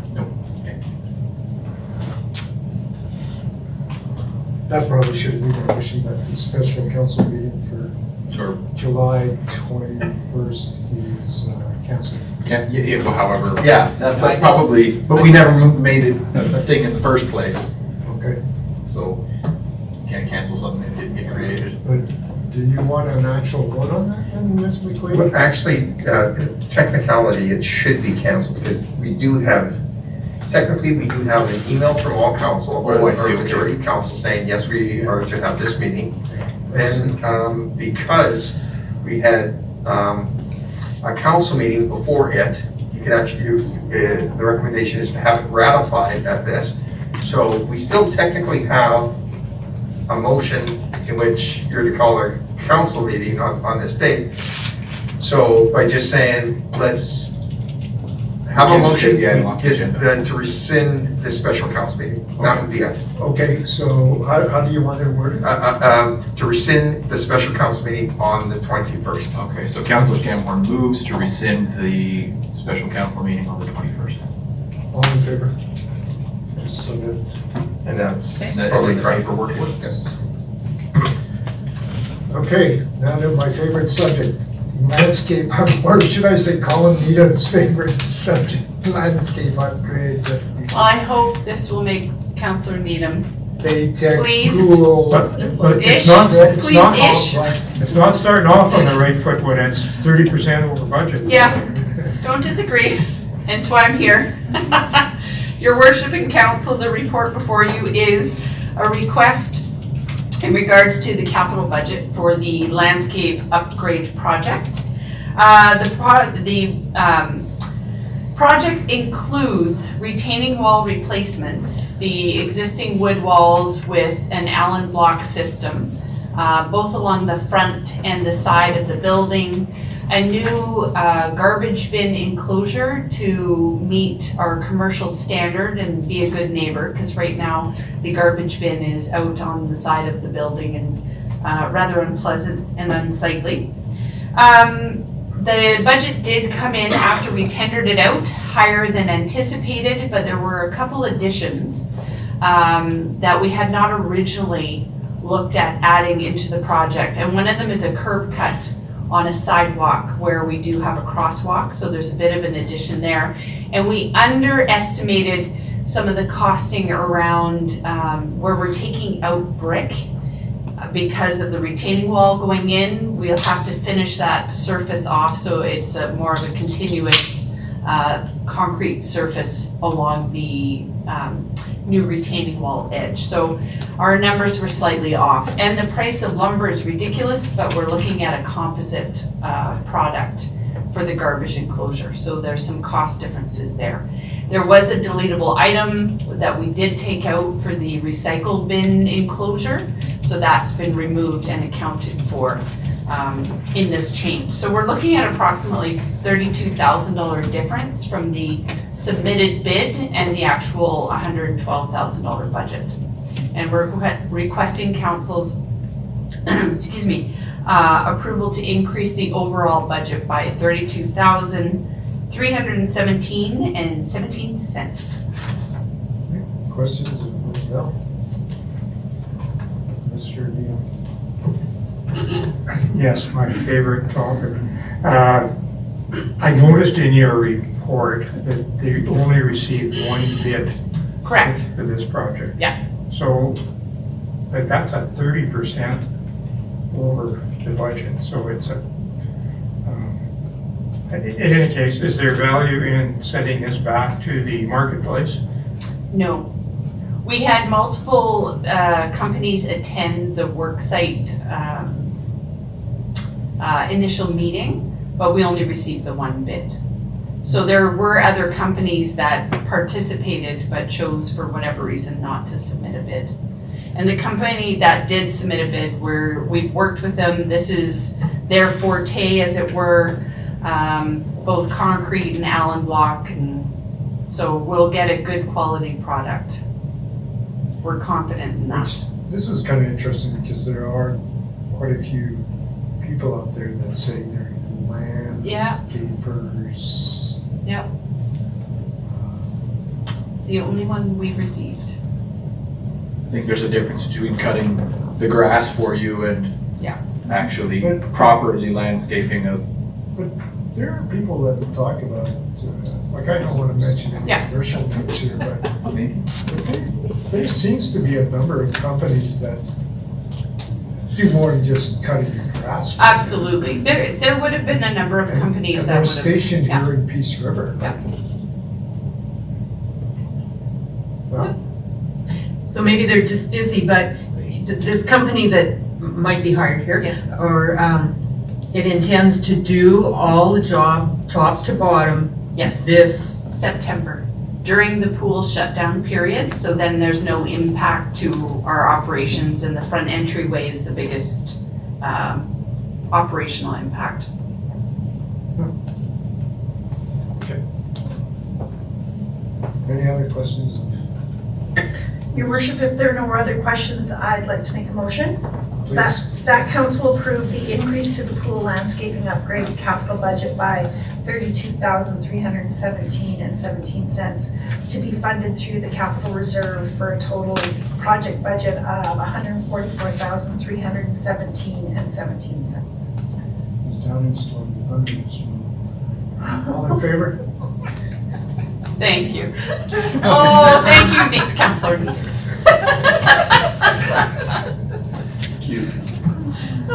I'm glad Ms. Downey didn't suggest that that money come out of the council honorarium. Uh, hey, hey, where are you going? Oh, do I have another one? Well, there is a request for a decision on policies Oh, and procedures on the Peace Regional Pool. That is correct. This particular item is a request to rescind a policy that is on the books with the town of Peace River. Um, What we have in place is legislatively required, uh, called the Safety Supervision Plan. It was attached for your general information as proof that we have this more than well covered within that plan. Um, It gives council an opportunity to review what pool does in terms of our general operating um, uh, procedures and directives. So the request this evening is to repeal D 72 1994 03, uh, Policies and Procedures, Peace Regional Pool. And if you have any questions around the safety supervision plan, I could provide those for you also. Okay. at the If you risk- read it all. I- At the risk of dragging out this meeting, I'll ask if there's any questions on our agenda. item. I'll keep my question short, Your Okay. Worship. So on the attachment, I noticed that it's 2015. So is that the latest one? Like that we're following? Like I, No, it should have been a 2020 version. no, well, when I read, unless it's. Yeah, I had a 2020 version. That's Okay, well, that's fine if that's what it is, but Yeah. the one I have. There was a 2020 version. We the one- update it annually, so it's something that gets updated regularly within whatever policy or direct, or so whatever directive or procedure that we are, we are reviewing. So it was created in 2015, but it does get updated regularly.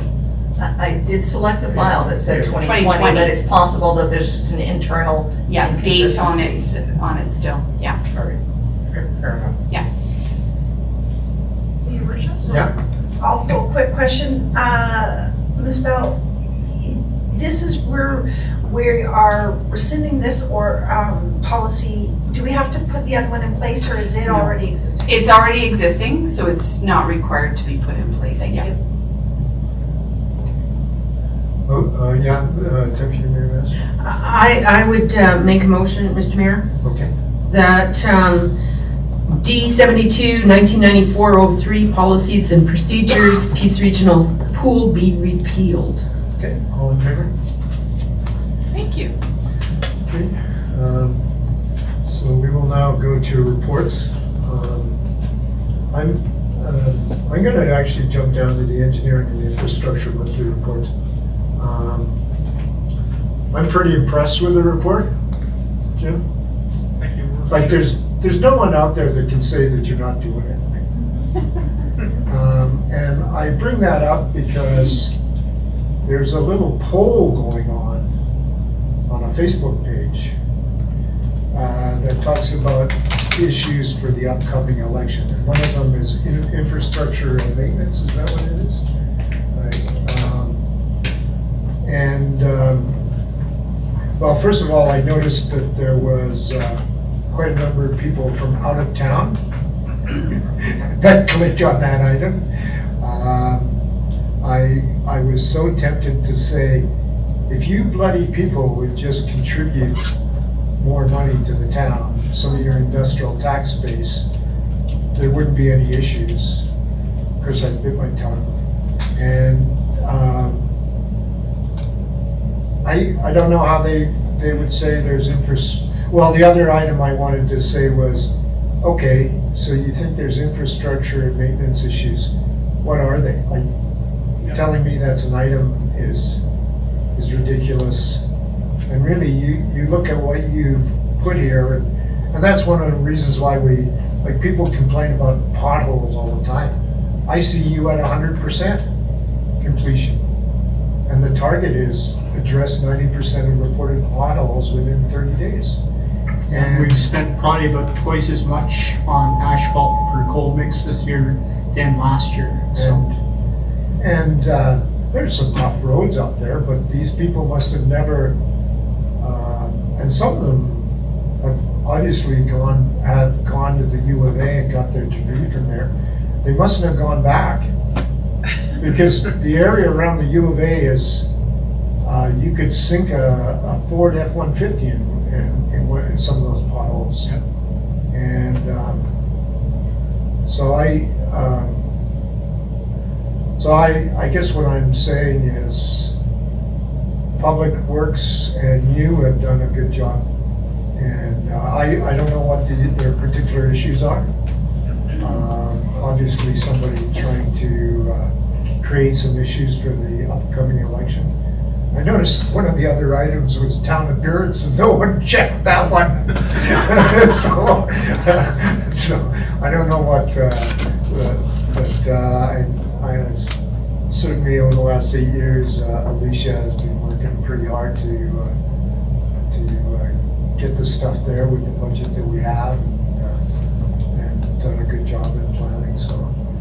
Uh, That's why I- I just wanted to jump to that. Uh, uh, Maybe we'll go three, two, one, and, and if anyone has any questions on en- engineering and infrastructure, and maybe now's the time. Ms. Downey? Thank you, Your Worship. Uh, Thanks for starting there and the accolades to Jim and his team, because I would agree. Uh, The planning department section, uh, I appreciate that the, um, that we're, we've got three new murals. That, this is obviously June's information, so were those decisions made? Uh, we are still working, uh, with the artists on the upcoming locations right now. Okay. But, uh, Alicia's got some of the other work done, she can turn her attentions back to that. Perfect, okay. uh, I'm happy about the uh, planters and the waste bins. Uh, Looking forward to the utility box updates, because we're talking, I'm talking downtown. I'm, I am gonna circle to the KFC mural, though it's not gonna, it's, so are we just gonna look for a whole new location, is what it says, May, what? Yeah, Tanya's shaking her head all over the place. Yeah, so No, that mural location is, uh, dependent upon, uh, what happens with Imperial Oil at that site down there. So it's kind of tied together with that. So I think we're kind of tabling that one for now and proceeding with the other murals. Uh, the focus, I guess, for the last month was just, uh, tying up the utility wraps. And, uh, Alicia's uh, worked with the artists to get that artwork done. So we've identified all the sites for those. So those are probably going to be done, uh, July, and then the murals will probably come later in later August, September. So I am gonna circle back to the KFC, I'm not quite done there. Uh, It, it pops up in our meetings for the last, certainly two summers, coming into two full summers. Uh, That is still continues to be fenced off. It's our only green space at that end of town. And are we just gonna sit, I know that they're, hol- they're holding our feet to the fire, we're trying to resist. Where are we landing on this? Is this worth it for us to stay in a fight with them, or is it time for us to just look at that issue, address it?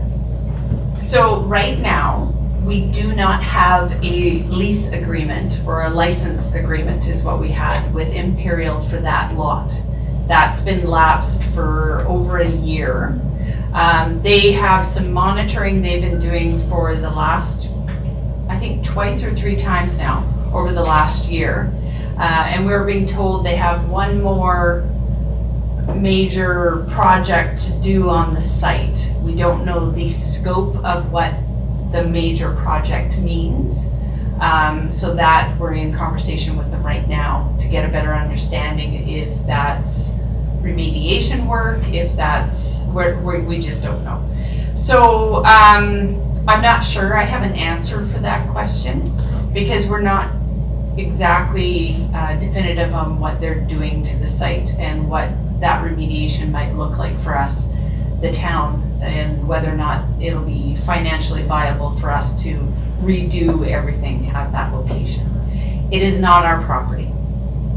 And we had a license agreement with them for approximately 14 years. So um, we're hoping that we can salvage this and have a uh, beneficial outcome in the end for both parties. Okay. I don't think I answered your question. I think uh, it's, it's, it's likely not the answer I wanted. Yeah. Thank you. Thank you, your worship. I think when you, uh, if you're not gonna run again, um, I think the only way to address that, to be quite honest, is if if citizens do a letter writing campaign to Imperial Oil. Yeah, it's a possibility. Okay, Thank you, your Of course, uh, you can't suggest that, so.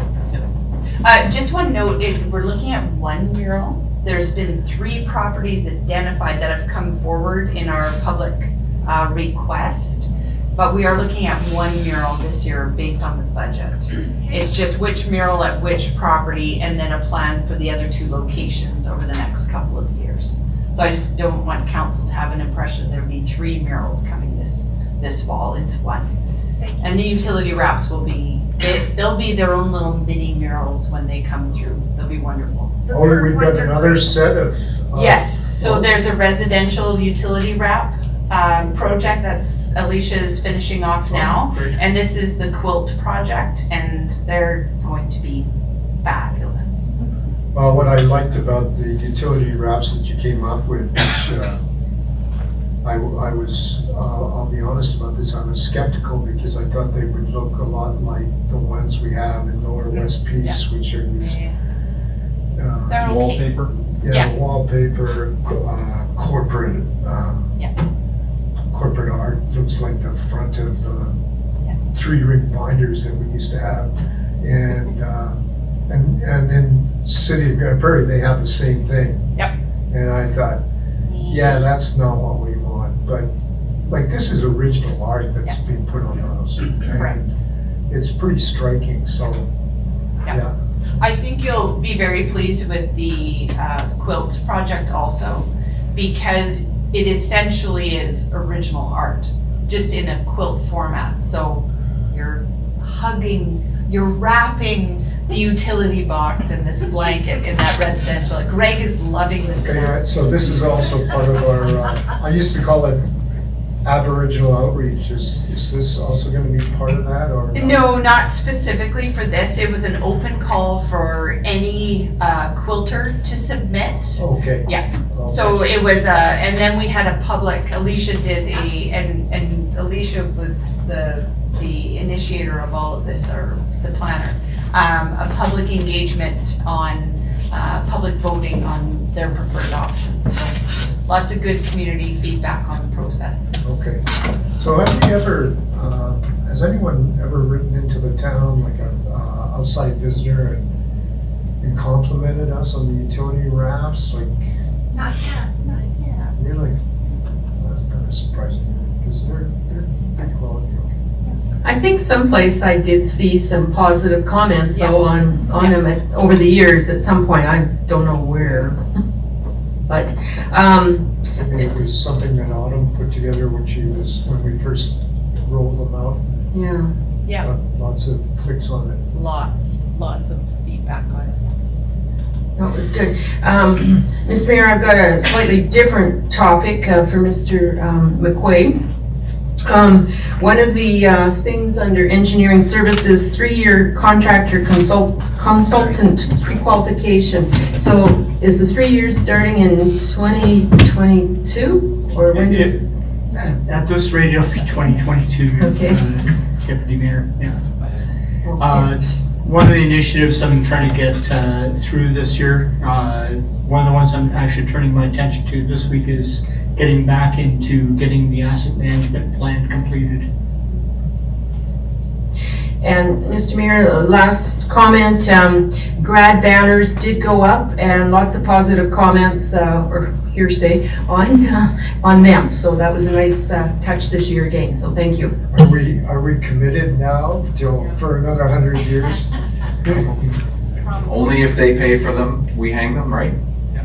It- Oh, And, Did yeah. they pay for them this year? or- oh yeah, They, they pay for them and then the- what happens after they come down, they'll go back to the student. So Okay. when they're allowed to have parties again, we know where that budget's headed. It's not for banners, it's something else that starts with B anyways.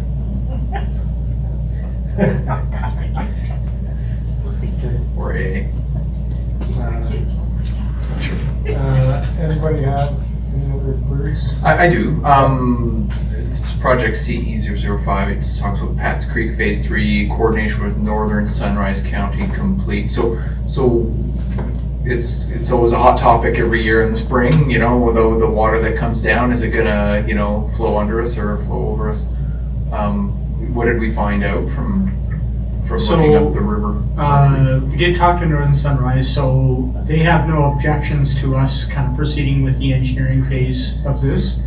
So it's one of the RFPs I want to try to get out this week. I've had it in my inbox to get out the last two weeks. Just been dealing with other projects at the moment, but uh, that one I'm hoping to get out uh, for tender this week. And I've uh, already chatted with a number of engineers that are looking at this project and are interested in getting that done. and this might be a little bit out of tonight's scope, but we kind of knocked around the idea of further upstream and, and, and what we can do with slowing some of that water down instead of we get one good hot, quick day in the spring and it all wants to come at the same time.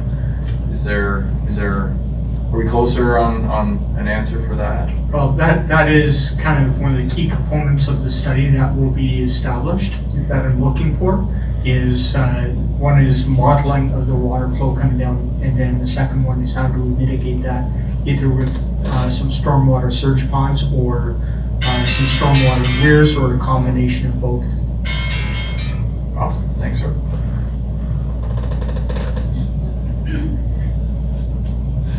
Uh, Okay. Um, uh, Just sanitary sewer transfer station, uh, did you remove item two? Is that uh, for closed session or page 16 and 25? Sure, just a typo, but.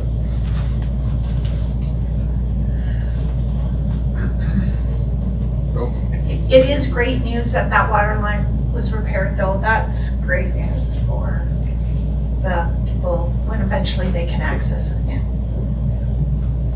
I, I wouldn't worry about it. So, uh, but my questions are, uh, I do- I do have some questions on water produced. So I see that it looks like that we're producing uh, 20,000 cubes more a month. Um, And, um, but we're, um, we're only treating about, uh, like I, I'm, I'm just sort of uh, ballparking these numbers, but we only seem to be treating, well, we're treating about ten thousand more cubes, but the water produced minus the wastewater treated seems to have, um, it doubled, so, so that, generally, that's the lost water, so I'm, Is that people watering the grass now? well, I, I look at uh, January, so in uh, 2020, uh, January was 30, 37,000, let's call it 40,000 cubes. And the, uh, and, and whereas in 2021, it was 65,000, so, and, and uh, similarly, 25 versus 47. There's just, uh, just seems to be more losses. Actually, you should be seeing less uh, losses because the, uh, the bottom number is water produced minus wastewater treated. So that would be uh, your difference that you're looking Right, at. So from 2021, I think we're, Right, okay. Yeah, I see what you're saying now. What you're saying is, uh, we're producing more water, we're losing it. um, The treated water has gone up 90, but that difference is not what we lost. You're, s- you're saying,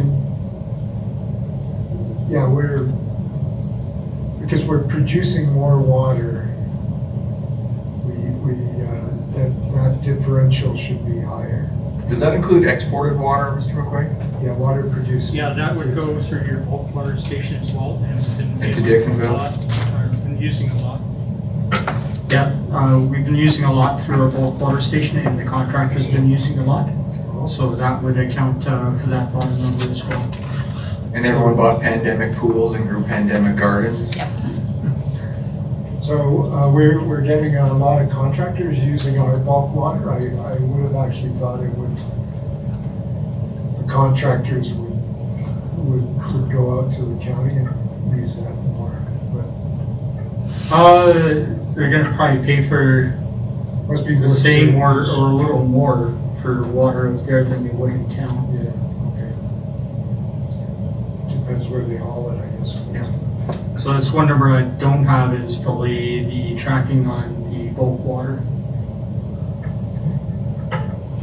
Okay, um, I'm, I'm good with that. Uh, We can, uh, I'm assuming nobody else has questions on engineering and infrastructure. Uh, We'll, we'll go to number two, community services monthly report. Questions for uh, Ms. Bell?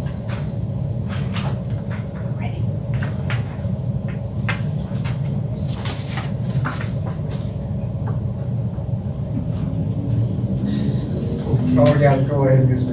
Thank you, worship. I was waiting for anyone else to jump in. Um, to talk about the TRC committee and sort of where St. Augustine's is at, or is that not at council? We're not council ready? It, it'll, it's ongoing for a bit until we have a, a clearer picture forward. Thank you. Yeah. And Perhaps not even this year. Possibly, but it's not to be foreseen yet. Yeah. Still to be sorted. Just a quick note, uh, Zen Seekers was in town doing filming at Misery Mountain, mountain biking, on the river, paddling, at Board and Barrel on their patio, and Billy's Cones when it was plus 40. Um, so I'm not sure how the shots at the ice cream place went, how quickly you had to lick to keep up with the melt. Um, but it was very successful and they should be putting together and launching that campaign probably in the next week, I think, because that was two weeks ago now. So that's kind of exciting. Just a question about trees. Yes. Yes. Uh, Since it's, the, you know, the weather this year, do some of them get an extra watering because of the, So right now, the park staff are watering approximately 175 trees weekly. All of our baskets, flowers, uh, the hanging baskets are being watered twice a day in this plus, anything plus 30 and above. Otherwise, every other day uh, when it's 20-ish. So really, for the last three weeks, almost twice a day, um, they're being watered. We are looking at a new uh, uh, uh, reservoir water system for the hanging baskets, a a pot with a water reservoir in it. Um, And we've made that purchase for next year. And they're looking at a once-a-week watering with those style of pots in the plus 40 in Manitoba. So this was a reference from Manitoba. Um, Just the same heat dome effect that we had they were able to water, they're watering those style of pots uh, twice a week, which is heck of a lot better than twice a day that we're having to do right now, just to keep them alive. There was lots of texts and phone messages going that very first few days of, you need to water again. And that's when we realized we had to water twice a day, once at six AM and then once at midnight, just to keep them alive. So lots of watering, and there are some trees that we are losing. We know that. Some of them are mature trees that um, we're letting go. Yeah, we're trying to keep the young ones going. Is there one on uh, River Road, an elm tree that, one of those? I'm, I'm not sure. There's one in Saddleback on the berm. Yeah. Oh, uh, now I'm with you. Sorry. That's It's a little slow there. Yeah. Thank you. Tanya, I'm just curious, any update on uh, U of A minor hockey? Um, we're hopeful that we're gonna put some ice in in August, Yeah. or do we? We, we are very hopeful. Their staff are, uh, Baytex staff are meeting with our user groups on the 14th of this week. So we can get ice allocation completed. It's later than normal. Um, but such is everything COVID related. And we are anticipating a back to normal um, fall, which should mean a minor hockey, hockey school at the end of the month, but we don't have confirmation as of yet. Okay. Um, There's no further questions on community services monthly report. uh, I'll uh, just ask for any questions or comments people may have. uh, Mr. Parker, Museum, or uh, Mr. Town on uh, corporate services slash CAO monthly Uh, mentioned Ms. Yu because she uh, she handles the the uh, communications aspect of that, so. Nobody's interested in that? Um, I'll just comment that there seems to be a lot of seminars and a lot of training that's going on in these, for these reports anyhow. So that was nice to see. I, I'm wondering, um, is the town, the town was going to do something with Fire Smart in certain areas of the town, I think. Did, is that happen or it's kind of ongoing? It's ongoing. Um, There was the FRIAA grant, um, which was, um, uh, so we did receive that report. Um, Chief Harris is currently looking for more funding to execute parts of the report um, and to be able to do that. I'd have to double check what the status of that is, but um, that was the next step. We had identified areas. Um, Now we need to do additional work to, um, whether it's mapping or actual tangible work to to uh, focus on how we're going to protect those areas. Okay, and um, just a comment, uh, generally, I don't know whose decision it was to have uh, some of the facilities open as cooling places. So I think that was a very nice thing to do. Uh, it- That was Director Bell's definitely, uh, and except for I added my two bits, anyone could bring animals there, their dogs, so. Yeah, we added that up But not cats? The cats just wander at will around town, apparently. Yeah. Okay. Was there a lot of uptake on that? uh, Uh, a little bit, yeah. Yeah, at each facility, they had a little bit of attendance, yeah. And how, how did our town facilities handle this? Probably back to Mr. McQuaig, I should have thought. How did they handle the heat wave? Better than the hospital. Yeah, well, Yeah. right. Yeah. That was real scary. Well, uh, basically, over the the heat wave, uh, we kind of directed most of our staff to more indoor activities. Uh, We did have a little bit of strain on our water treatment plant where uh, our units very much struggled to keep up with the heat load that was uh, put onto that building. But uh, they kind of worked through it and kind of recycled staff out to trucks where we had some air conditioning and got them cooled down uh, in the process, but yeah, had to come up with uh, some workarounds for that. But, but you're not saying that we don't have enough water capacity that if we wanted to build a data center, that we, we'd still be able to supply enough cooling water with the facilities we have to. Oh, yeah, the the, volume of water is not the issue, your worship. This is just within the building itself. Yeah, just the HVAC units that we've got there, we're just struggling to keep up with the heat load. Okay. Okay. Let's, uh, Thank you, your worship. Uh, Just needing to go down to our peace officers part on this. Um, I don't know whether I'm just having fresh eyes on it, the, the, uh, for this report, but what is this equaling for money? And I'm sorry to bring it down to the bottom line, but we originally talked about both of these positions sort of paying for themselves. Am I the only one who remembered that, or is that? No, I remember. Um, so I'm wondering sort of, I mean, I, I personally appreciate the warnings. I think that that, that's, a- goes a long way to goodwill and there's lots that we can build out of that. But I'm just wondering, what is it looking like? And I obviously don't need exact numbers, but does it, is it working? Are we happy? Are we on the right path? Did we overextend? Like, where are we falling in this? Um, so, yeah, so they are, they are working towards, I I don't wanna say their, their, the goal was to pay for themselves. Um, it is to offset some of the costs. Um, I do not have the, the numbers in front of me, but I can provide that back to council. Um, in terms of, um, the, the split is, they're doing a lot of traffic stuff, they're also doing a lot of bylaw stuff. Um, and the bylaw stuff does take a lot of time and take away from their CPO activities. Um, which is probably a little bit more of a challenge than we had anticipated. Um, I'm also not sure if council's aware, but we did have one police officer uh, leave the organization. Um, Connor, his last day was, was last week. So we're currently advertising for one, so we're, we're down one right now also, so. Um, But in terms of, like, I could provide the council some type of, um, um, you know, offset amount, just, because, because I, I- we did talk about that, we did talk, it would be partially funded by their activity, so.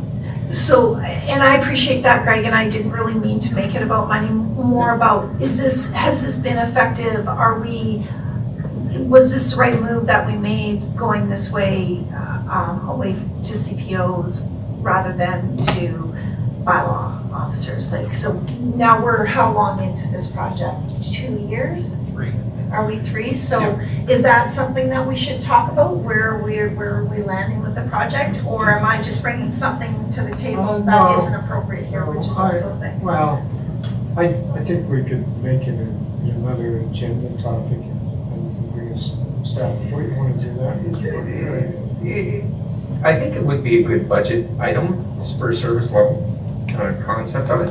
Um, To be quite honest, uh, our biggest issue that we have, and we're trying to struggle with this issue, is, is that um, peace officers, hiring peace officers, as opposed to a bylaw officer, peace officers are a little bit harder to um, find that want to be in the northern community.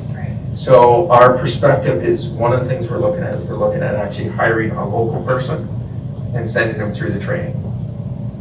And then we will decrease the chance of having a turnover uh, as much as we have. Because to, to be quite honest, uh, um, losing Connor, Connor was phenomenal. Spencer, we've been able to keep Spencer in a, but Spencer's only here a couple of times a month. Um, We've had uh, a couple of others that have been able to come in and out. Um, uh, we got Jamie Fudge right here, you know, right now. Um, but the issue is, is I think the goal is to try and get some local people who would be interested and, and just do the whole training component of it. The program itself, uh, it gives you a lot more versatility. Um, you do have a bigger chance of getting some, and I, I don't want to say total cost recovery, because one of the problems that we ran into too this year is the province took a big chunk of change again out of it, saying instead of you getting about eighty-five percent of the cost, now you get about sixty, almost fifty percent. So that, that, that hits it. When you talk about warnings, one of the problems that you do is when you do traffic safety quite a bit, um, when a person is stopped, usually they will have five different things. And so we might give warnings for two of them and give them citations for, you know, uh, three, or vice versa. Because part of the whole program also is to be educational, not, we're gonna hammer you for everything just because you're whatever. And plus chances are that, uh, it, it, it's just a, it's the right thing to do. You know, so we try to do that, because sometimes you can have a, a, a simple little stop and, and maybe a tail light is out, and that's a warning. But they might be speeding, you'll get a citation for that. And then they, you know, it helps you make sure that your vehicles are now up to par in the way they're supposed to be. So, you can't do that with a bylaw enforcement officer. They can only do bylaw, hence, it's very limited. Um, but it's still should be a council service, uh, uh, level, uh, thought pattern. Going from one versus two, you know, we had a bylaw officer. Uh, then eventually we, we had a peace officer. Uh, two peace officers, I think, is still a good thing, because when we had both of them here, we had basically coverage seven days a week, not twenty-four hours a day, but seven days a week. And, um, that, and, and they were a little bit longer days. And, um, we, we noticed even in our JIP calls, it was a lot easier for us to, you know, dispatch someone out. So, but having said that again, it should be a, a definite budget discussion. Yeah, I think the issue really is uh, training and, uh, and keeping them after they're trained. And, and we being as guilty as anyone else in terms of poaching. Uh, High level, spent a lot of time, effort, and money uh, training their peace officers. And I think Spencer was one of them. Uh, I'm, and um, I don't know where they are on their peace officer program, but I believe it must be very frustrating for them to train those people up and then they leave. Um, They just go to a larger center and, um, and I can understand Mr. Parker why, thinking about getting a lo, uh, more local people and perhaps there are some, uh, well, I can think of one person that would be a good fit. And I think Colin knows who that fellow is, but, um, uh, whether he applies or not is a different question, but the, uh, it's, it's pretty tough to be a local person and be a bylaw slash peace officer. Because you, you give a ticket out and this person, uh, goes up one side of you, and down the other, and then you meet them at the PTA meeting. Um, so I, I think it can be pretty stressful that way, so. Uh, but I do think that, uh, the peace officer program has, uh, has worked well. Um, The town is cleaner. I think it's safer. Just, just a question that Yeah, came to no. me through this report, so Yeah, thank no, you for giving me some time in that, I appreciate that. Uh, I don't know if you still want to do a staff report on that, or to, uh, outline I, that? I, I think it'll still go through the budget process, um, because especially the new council is gonna be involved in that whole concept, and they'll be the ones that actually make the decision of, okay, which route are we gonna go, right? So, I know there's always people asking that question about peace officers versus bylaw. And Of course, uh, the cars that they get, you have to supply the officers with, but, uh, it's still an investment. We're very frugal. I, I seem to recall you mentioning, not that they pay for themselves, but they pay for the difference in between a regular bylaw and, and the enhanced. I think that was, that was, I believe, the, the message that we received when we first were kind of moving in that direction. And, and, and that's what they do do, they definitely pay the difference. So, uh, anything else for the corporate services CAO monthly report? Okay, uh, I'll take a motion to accept the reports for information. Mr. Needham, thanks for rescuing us. Uh, information, uh, there's an email and letter from the County of Northern Lights regarding C Dam. Um, This is a favorite topic in, uh, reading. I think it's, uh, Councilor Reese seems to be Oh, really on, on, on this. well, I, I, we're, we're not gonna stop the Site C Dam, so. But, uh, um, anybody want to underscore anything there? It, it looks like you, you you recall when the, when Bruce Power and, and, you know, were, were here before and there was a lot of, you know, active people and, and there was, uh, there was a hazard around every corner, it seemed. Is it, I don't, I don't want to disparage anybody that's writing to us in good faith, but is this kind of the same thing where it's like, can this company do anything right in some people's minds? Or, or what? Well, they've gone through an environmental impact assessment. They passed that. Um, The Uh, The NDP came to power in British Columbia. Uh, They threatened to cancel this project after review. They did the review and they said, no, it doesn't make sense to cancel this project.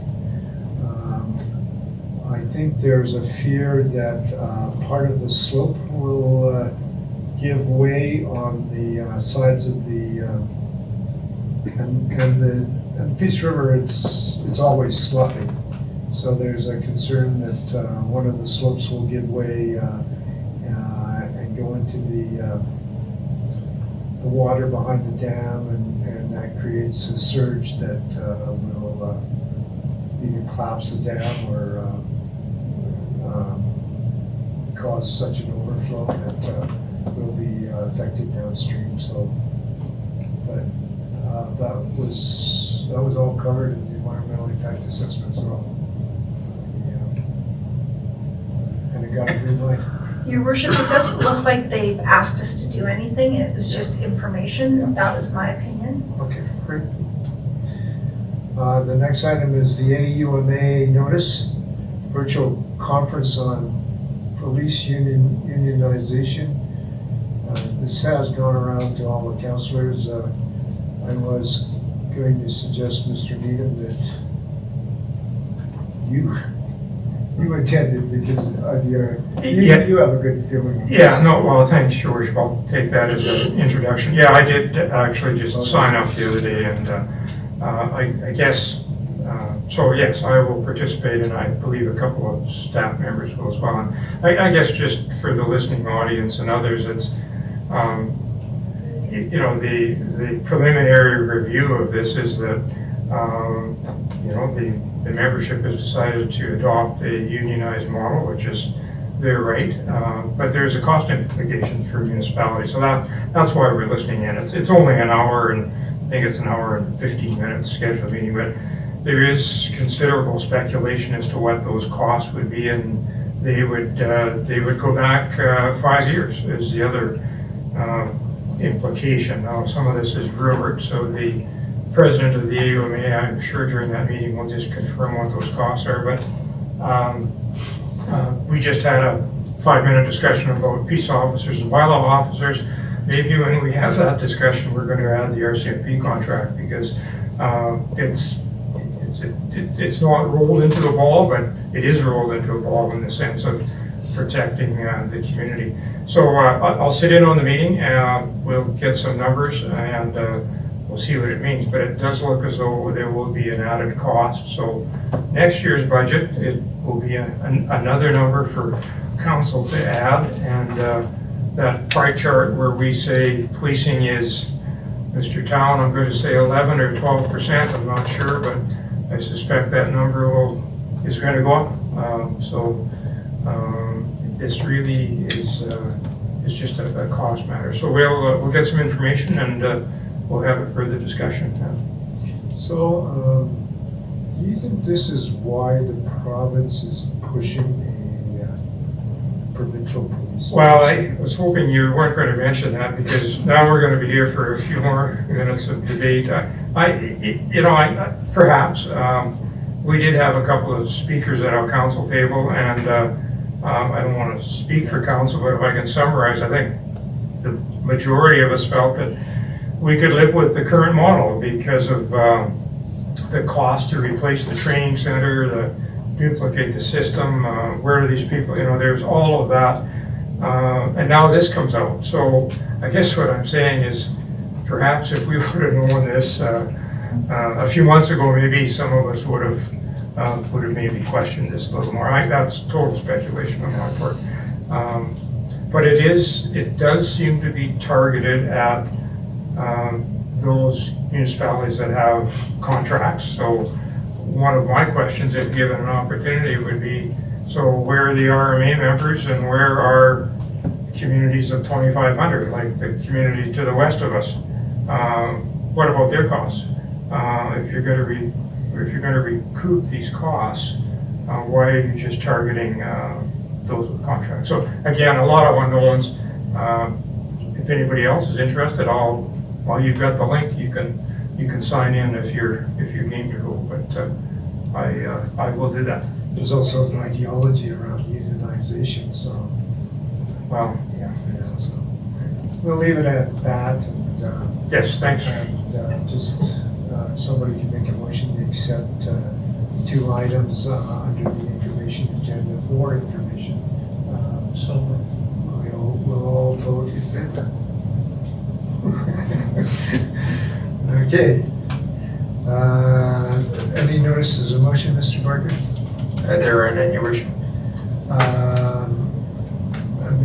uh, have you been, I- are we, we're not on Zoom, we're just on podcast, is it live anymore? or- We're not live. Uh, we are recording audio. That'll be posted tomorrow. Oh, okay. So you don't get, uh, there's, well, you never got any comments from the public before, so, uh, it's- but you definitely haven't got any uh, on this I haven't seen any, no. Okay, um, perhaps uh, that's a good segue into uh, just what you, uh, was a rather lengthy meeting. uh, What what do you think's worth communicating out of this meeting? Um, the two big ones will be moving forward with the Upper West Peace, um, advertising for that process, um, and the legislative remediation bylaw. That's been passed. There's a couple other items, the infrastructure renewal. Um, they'll be in contact with the locals there through our engineering firm um, regarding project details as that moves forward. Those are the big ones um, that I had. Sure, any council members have anything they want to I I can't, I can't hear you, I'm sorry. Oh, it's probably this thing. I had the legislative remediation bylaw and the Upper West Peace Area Structure Plan as elements. Um, We'll also be obviously bringing up the neighborhood infrastructure renewal project through our engineering consultant as that moves forward, or whatever happens there with regards to the local people. Not sure if counselors have anything they wanted to add to the list, but those were the two big ones that came in for me. I- I'm wondering if we should, um, just the uh, util- new utility wraps, uh, We are preparing something for the utility wraps. Okay. I'm been, I actually talked to our planner about that today. Um, but the wraps haven't been done, so we'll usually do that once they've been actually wrapped around the boxes. We'll Oh, do okay. Something along that lines. And, and you said these were residential ones? now? Yes. Okay, Yeah. so where, like which, I'm not sure where Leisha's first location is. I actually don't know either. I'd have to, I don't have a mic. yeah, we don't have mics, so. Project. I don't know. I'd have to get the list from the planner. She says we're running out of boxes though in town, so. So Oh, then we can start on a different size of box. I see some along the road that could use something. And then there's the fire hydrants. Um, Gee whiz, too bad we couldn't paint them, but I understand that's a no-no these days. Apparently each one indicates different pressure systems. That's what I learned recently. There's a standardized painting program. Yeah, that was a learning curve, unfortunately. Same. okay. Uh, Thank you, Ms. Hughes. So, uh, Mr. Mayor, if I could, uh, I think this is Ms. Hume's last meeting.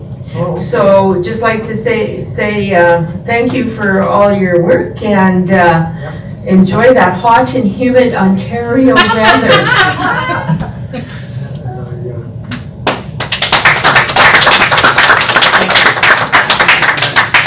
It's been great working with you guys. It's been great council groups. Thank you. I've really loved my time in Peace River. And I, I appreciate all the work that you've done for, uh, for the uh, advocating for the minorities in uh, the town of Peace River. Thank you. Uh, You've done a great job there. Um, so, uh, yes, thank you very much. Uh, That takes us to a closed session. I understand that we, uh, we eliminated items two and three, we deleted those, uh, so there's only one left. And this one will be a disclosure harmful to the business interests of a third party. Um, So I'll need a motion to go into closed session. Uh, All, uh, someone make that motion? All in favor?